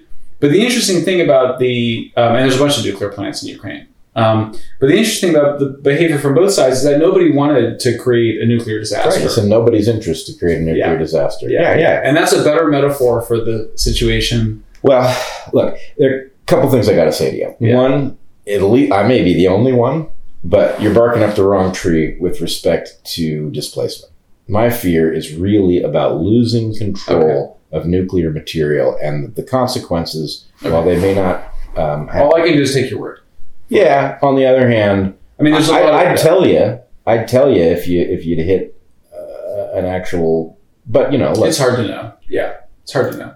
I don't I don't think it's hard to know in my case because I've Okay. thought so deeply, and Yeah. you know, I'm not arguing that the answer with respect to nuclear weapons is clear. In my, Yeah. you know, I agree with you, and I've done the analysis myself. I Yeah, believe yeah. that the net impact of nuclear weapons was probably a reduction in war over my lifetime. And so, you know, yes, I think ultimately Yeah. they will be used in earnest, and that that's unacceptable. But I can't say um, Well, that's interesting to me. what Which we didn't. Which we didn't. There's a disagreement that we didn't get back to. Right, right. But but again, my my I have a simple model. that No, no, I no, I know, I know, and we're, we're well. Look, we've we've we've covered it, but let's come to the issue of, um, okay. Well, I want to get to. Well, there's two. Th- there's two questions I have. Yeah. One is what is our disagree? And maybe it's not. It may not be important. Around you think it sounds like what I hear you saying is eating is inevitable that if you have nuclear weapons, they will be detonated. Yes. So that's the first thing. Eventually. I don't think so. Okay, I don't think so. But the second issue is what do you want to do with nuclear energy? Ah, I. Let's do that one first, and then let's come back. That to one- that one's issue. easy. Okay. That one's easy. Yeah. I think we are spending far too little on nuclear fusion. Okay. And so, look, I have a basically. So first of all, Yeah. I believe our system has to change. I'm a, uh, a founding member of the Game B movement. Uh, I believe that we are looking for a civilization level change. It has to be opt in, it has to protect human freedoms, it has to be architected to be evolutionarily stable. But the part of me that is thinking about issues like this is like, how do we get through the bottleneck of the 21st century so that we're around three centuries from now? Okay. right? So I do worry about those long term issues, and I worry about them a lot. Um, so that may be part of why we aren't seeing eye to eye here. But I would say, I mean, depend, I would like to know more about what that is because I don't know what that is. well, let's put it this way: we Yeah. we spent this this statistic is now old. It's probably uh, eight or nine years old now, but we were spending something like 120 billion dollars a year globally on text messages, right? We could be spending that on fusion, and we're not. Right? We're Yeah. spending a so your argument is that we're underinvesting in fusion, and if we pour more money into fusion, then we're more likely to get fusion sooner. Well, yes. And I know that there's a diminishing returns problem in there. There's no Yeah, amount of money you could pour in fusion that causes us to find it tomorrow. Yeah, yeah. Right. So I do think we should be spending tremendously more on fusion. I think in the meantime, we, we should be shifting everything we do that can be done electric to electric, which obviously creates problems with limits on things like lithium. But um, nonetheless, I believe that what we want is an electrically powered world to the extent possible. And then we want fusion to be the plug and play solution that takes all of that electric stuff and doesn't require us to do anything new with it. We just turn it on Right. right? So that I do think is the Okay. the issue, and we do have to get through the failure of governance issue, which is likely to take us out in the meantime. Which is part of why I was so enthusiastic about your campaign for governor. What about the now? I mean, You often people that have your view are in favor of alternative to the existing water cooled fission nuclear, Um, let's put it this way: words, I'm which I'm skeptical of, but which nonetheless Look, I I'm just gonna- respect the position. cards on the table. Yeah. I don't trust the nuclear industry at all. Okay. I don't think we should be keeping the current reactors open because I think their designs are all flawed and they do they are like ticking time bombs. And I know we could do vastly better. Okay. right? Were the nuclear industry to be, and frankly, you know, it's evolution in the market that turns an industry into a danger. I'm not arguing that they're bad people, but I am arguing that the profit motive causes the wrong corners to be cut. Um, but were we to have some mechanism for governing nuclear fission, and we were to upgrade to fourth generation technologies, liquid salt, thorium, Yeah. you know, closed fuel cycle, whatever it is, right? There are things I'm open to an argument about, right? How do we how do we get through the gap between now and the beginning of viable fusion? I'm open to the possibility that there are fission based answers. I don't think they're uranium based, but I could be convinced. I just uranium the uranium thorium thing. It's not about the fuel. It's about the it's about the coolant. It's about the cooling and Yeah. and and the what happens in the event of a meltdown and, and things Yeah. like this. So um, I'm open to the possibility that there are fission based technologies, though in principle, I would rather we not have to use fission because Mhm. it's all too dangerous, I think. But Okay. the uranium stuff, and especially the current generation of reactors that we have, are my real concern, Mhm. right? They are too dangerous. And look, So you want to shut them down? I mean, like, how quickly would you want to do that? It's like twenty percent of our electricity, well, sixty percent of our zero carbon power. It's 20% of our electricity. On the other hand, we are so wasteful of electricity that you really don't need any more power. Now, I'm, I understand that what I'm saying is a fantasy here, but the point is, could you use 20% less electricity if you were just more thoughtful about your own life? Yeah, you could. Maybe you couldn't, but most of us could, right? So the idea that it's 20% of our energy um, means, well, thank goodness it's not more because 20% is an amount that you could just be efficient about right? I do think that there is value in alternative technologies, you know, wind and solar and tidal and all of these things. No, I don't think it's a silver bullet. I think the silver bullet is fusion. Mhm. That's okay. what I think. Okay. All right. Well, let's get to the. Um, uh, we, so we don't agree on that, which is fine. Yeah. But I think we've achieved disagreement, as we would Productive say. disagreement, We've achieved, yeah, but Yeah. we've gotten to the bottom of it. Yeah. Um, what makes you so sure that if you have nuclear weapons, that they'll be used, uh, detonate? Oh, I think you're. I think you're sure of it too. I think you just no, I don't. it. No, no, I don't. I don't think so. No, here's why. Yeah. Um, you said yourself that in order for deterrence to work, Yes. you have to have fear that has to be based on the possibility that they would be used. Correct. So if it's a possibility, how long do you have to extend time before that possibility becomes probable? It's Zeno's paradox, and that I mean, it's like no, it's not. you just. I mean, why? No, because just How because low- possible doesn't mean it's happened. How low can the risk be and still function as a deterrent? How I mean- close to zero can you get without losing the deterrent? It's not a well. So first of all, I mean, it's worth pointing out that it's an unresolvable. It's not something that you and I are going to be able to muster any evidence right. to no, it's to just- resolve. It's a thought problem. yeah, um, it's a thought problem. I mean, it's an interesting one because I've never. I, I it's in the literature. Like this is all the books basically that have ever been written on bomb. Um, it's in there. There's a lot of people that say it, and it always struck me as a statement of faith rather than a statement of What? that. No, um, mine, if you mine's a statement of math. But it's not math. I mean, math. It's a statement of. If there was a of- one in a billion chance of a nuclear exchange, would it function as a deterrent? I think it's higher than that. Yeah. How high? Um, I, it's very. I mean, look, we're just not. I think. I think there's a risk of um, scientizing this and um, and giving creating false precision by quantifying it. No, no, it's literally like it's kind of like No, no, no. Um, Look, I'm not making an argument that Yeah. I know or that the number is Yeah. even stable enough to yeah, estimate. yeah, yeah, yeah. My point is if the number is not zero. half a percent a year, we're talking about a very short ride, right? How many years do you get to play that game? Yeah. Well, let me let me introduce another piece of this. Let's say so the two countries that uh, two I would say two countries that are most at risk of nuclear conflict, and I'm not alone in this, um, are India and Pakistan. Yep. Um, they get into so first of all they keep fighting wars, and the number of people that die in the wars goes down. Yep. And um, recently there was a there was a you know a battle between India and China, and it was like like a joke, like in terms of because both sides are like we don't want this to escalate. Right. So, but let's say it did, and you had a nuclear exchange between India and Pakistan. Why do we why do we think it would a escalate beyond Kashmir? Oh, it might B, not. It might not. Yeah. So in other words, it's it's actually I think it's important because um, there's sort of a common idea that if anybody use and I actually there's a there's a concept called nuclear taboo, Yeah. which is that uh, which I, I agree exists, which is that leaders um, actually don't want to use nuclear weapons because if they do, they would violate a taboo. Yep. Now Putin did violate a taboo by invading Ukraine, um, and he's being punished for it. But it's not inconceivable that you could imagine that in 10, 20 years, that Europe and Russia would be back to where they were in 2021. Yeah. Um, but there is an argument that if they use the nuclear weapons, they would be more like Nazi Germany in their ostracization.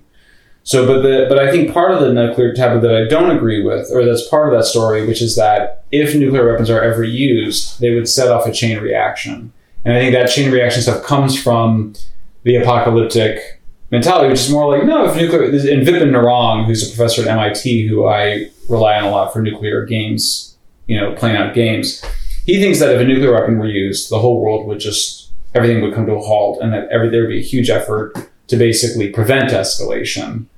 I tend to think that's true. I'm not saying it's a guarantee against it, but I think that there's a non-apocalyptic scenario for nuclear weapons. I don't love it. I'm not promoting it. I don't think we should. Um, I don't think it should reduce our fear of it. But I also think there's a, a risk of thinking that any use of nuclear weapons would necessarily escalate. Yeah, I'm not. I, I'm uh, agnostic about Okay. that. I think there's a possibility that once you know, let's put it this way: everybody likes being in the club. Where they're from a nation that has never used these things, right? We're the only Yeah. nation who has. Yeah. Um, and as soon as that number of nations that have used them goes up, I think it does do something to the taboo. But no, I don't necessarily believe. In fact, I don't. I would expect probably not that if somebody launched nuclear weapons, that it would necessarily result in you know an Yeah. exchange of everything we got. Yeah, yeah, I- yeah, yeah, see yeah. Like Russia could use tactical nukes in Ukraine, and I don't think the United States is going to respond by bombing Moscow. Right. Yeah. Yeah. Yeah. No. Okay, I, I okay. think that's pretty clear. So we're agreement on that. Yeah. Um, so, um, well, to recap, I mean, it seems like we have an open question around what happens to the the the the cooling fuel rods in the pools, and you've inspired me to have a better answer than the one I have right now. And we uh, we have a disagreement about what we should do with today's nuclear plants. I think we should try to make them safer and better and expand them. And you want to, you would like to see them, if not shut down overnight, phased out and more money put into fusion. well, I would like to see them phased out. Mm-hmm. I would. I'm willing to entertain the question of whether or not there are uh, fourth gen nuclear Mhm. solutions that are worth utilizing. Right. right. But ultimately, I would like us to have our eyes on the prize, which I believe is fusion. And I would like us to prepare for a fusion world by moving. I mean, you know, how much of a hardship is it having an electric car? My feeling is it's kind of awesome. You can say Well, the same thing yeah. about motorcycles. As far as I know, you can't say that about planes. You can say No. about boats. But, there's a Yeah. large fraction of the world that could be rendered electric. And then the point is whether that's fourth gen. It's tricky with lithium, but yeah, Well, we, It's we have issues. we have big issues right now. We, Yeah. we have big issues. I'm not It arguing. might be more hydrogen. I'm, I'm a little bit more like a hydrogen. I think I'm a. I think hydrogen was early, not wrong. My view towards hydrogen is similar to, to fusion, which is that I think we'll have it, just not Interesting. I was a I was a fan of hydrogen. Uh, I must say my um, excitement about it dropped when I saw Elon is uh, doubtful about its utility. I would love to get you two in a conversation Yeah. about about helium. I, I yeah, When we're talking about? Hydrogen. about hydrogen. yeah, Yeah, helium. Uh, we Yeah, got a yeah, different yeah. problem. but he he has a big lithium problem right now. Yep. You know, huge lithium problem. Um, but let me let me uh, come let me come to this other uh, question of climate, which is. Um, I think that there is a trade off then in terms of nuclear acceptance and climate alarmism. Yep. And that a more consistent position, um, ironically, to, and I think it's proof that people are not consistent in their views, climate alarmists should be more pro nuclear. Oh, I, I I have heard this argument Yeah. from you, and I, I don't disagree about this. But that, and that climate skeptics would be um, much more comfortable being anti-nuclear, but they line up the opposite of that, Right. which which means that there's something else going on, and it has to do with, I think, deeper worldview issues Right. around trust in institutions, around energy abundance, around system, about belief in the system. And so your views, I think, I think you're more um, uh, skeptical of the broader system that we live in, of the civilizational system than we live in. And I mean that that part of me is. It seems like there's part of you that is the the evergreen part, the the the tradition, you know, the traditional environmentalist. you don't mean Evergreen College. You mean yeah, Yeah. Well, yeah, but I mean, there's. I think there's a. I think you have a. Um, I mean this totally respectfully. Like Yeah, you that's have a kind of um, uh, s- skepticism of our civiliz- of our high energy civilization that is is is very mainstream on the left. Well- That- yeah, I have a uh, healthy respect for unintended consequences, which is often Yeah. not a feature of the left. Right? The left tends to be very excited about solutions and under aware of the danger of unintended consequences. It goes the other way with nuclear. The left has traditionally been anti-nuclear, um, but again, Yeah. I, I don't even consider myself anti-nuclear. I consider myself radically pro-nuclear, as long as we're talking about fusion. Yeah, yeah. Um, but I mean, I kind of look at. I mean, I wonder if you would agree that there's that if I were to look at your thinking, that you've got a skepticism of our system that extends towards vaccines, nuclear fission, um, the electrical grid. hmm Um, Deep ocean drilling. Uh, uh huh. you know, credit default swaps and Yeah. leveraging in markets. Yeah. Let's put it this way. I, I think I have a very rational approach to this, which is I'm watching the scale of the disasters that we inflict on ourselves get larger over my lifetime. I'm watching the number of people and the interconnectedness of those people go up in a way that is clearly dangerous. And I'm trying to look, I think Yeah. if we recognize the size of the problem we are creating for ourselves, then it doesn't become a world of austerity on the other side of it. It becomes a uh, a renaissance, right? Where suddenly there is a lot to be done, upgrading our civilization so it is no longer rickety and fragile, retooling it so that rights are protected in a way that we can live well, we can Yeah. live lightly upon the earth. But it's a small. But it's more small is beautiful. It's more of a small is beautiful vision than a high energy civilization vision. No, I don't think that. Okay. Uh, no, look, I, I'm You a, don't. You're not a big decentralized. well. Let's put it this way. I think we.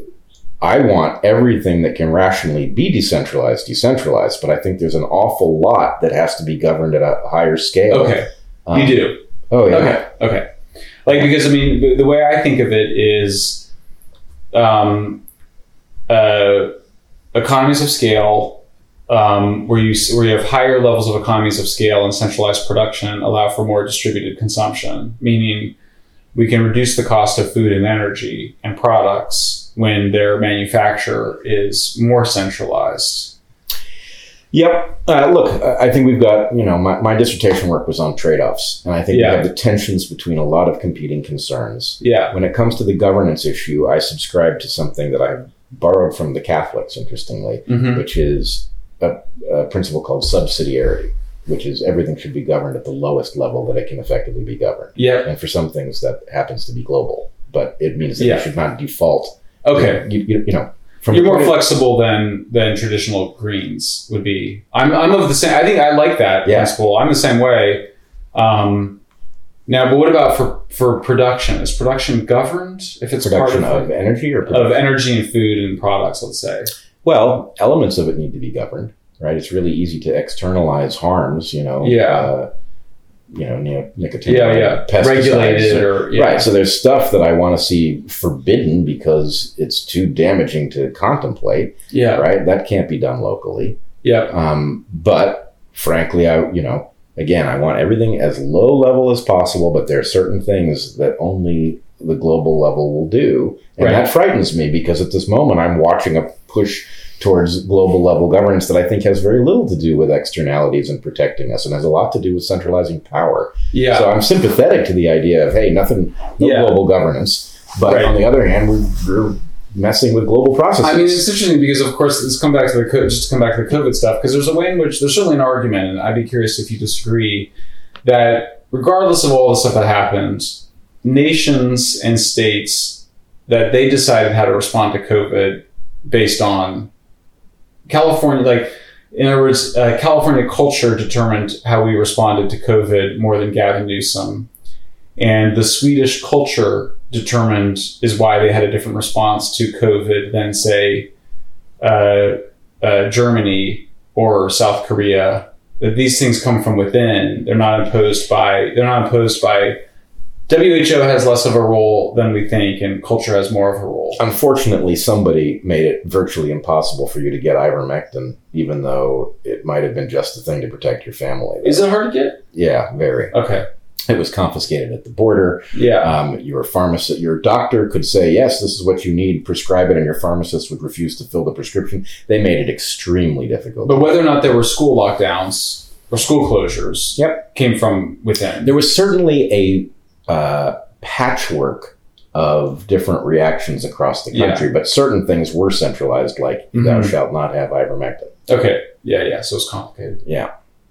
Well, Bret, what a fascinating, what a wonderful conversation. Yeah, this has been a great conversation. I'm really Yeah. glad we did it. Me too. Um, and uh, I do think I'm very curious to circle back after we have both brushed up a little bit on the places that we recognize were a little hazy. Yeah. Um, because, well, frankly, what I hope is that people watching this conversation, somewhere in this, they will think, huh, wouldn't it be cool if governance sounded like that on the inside?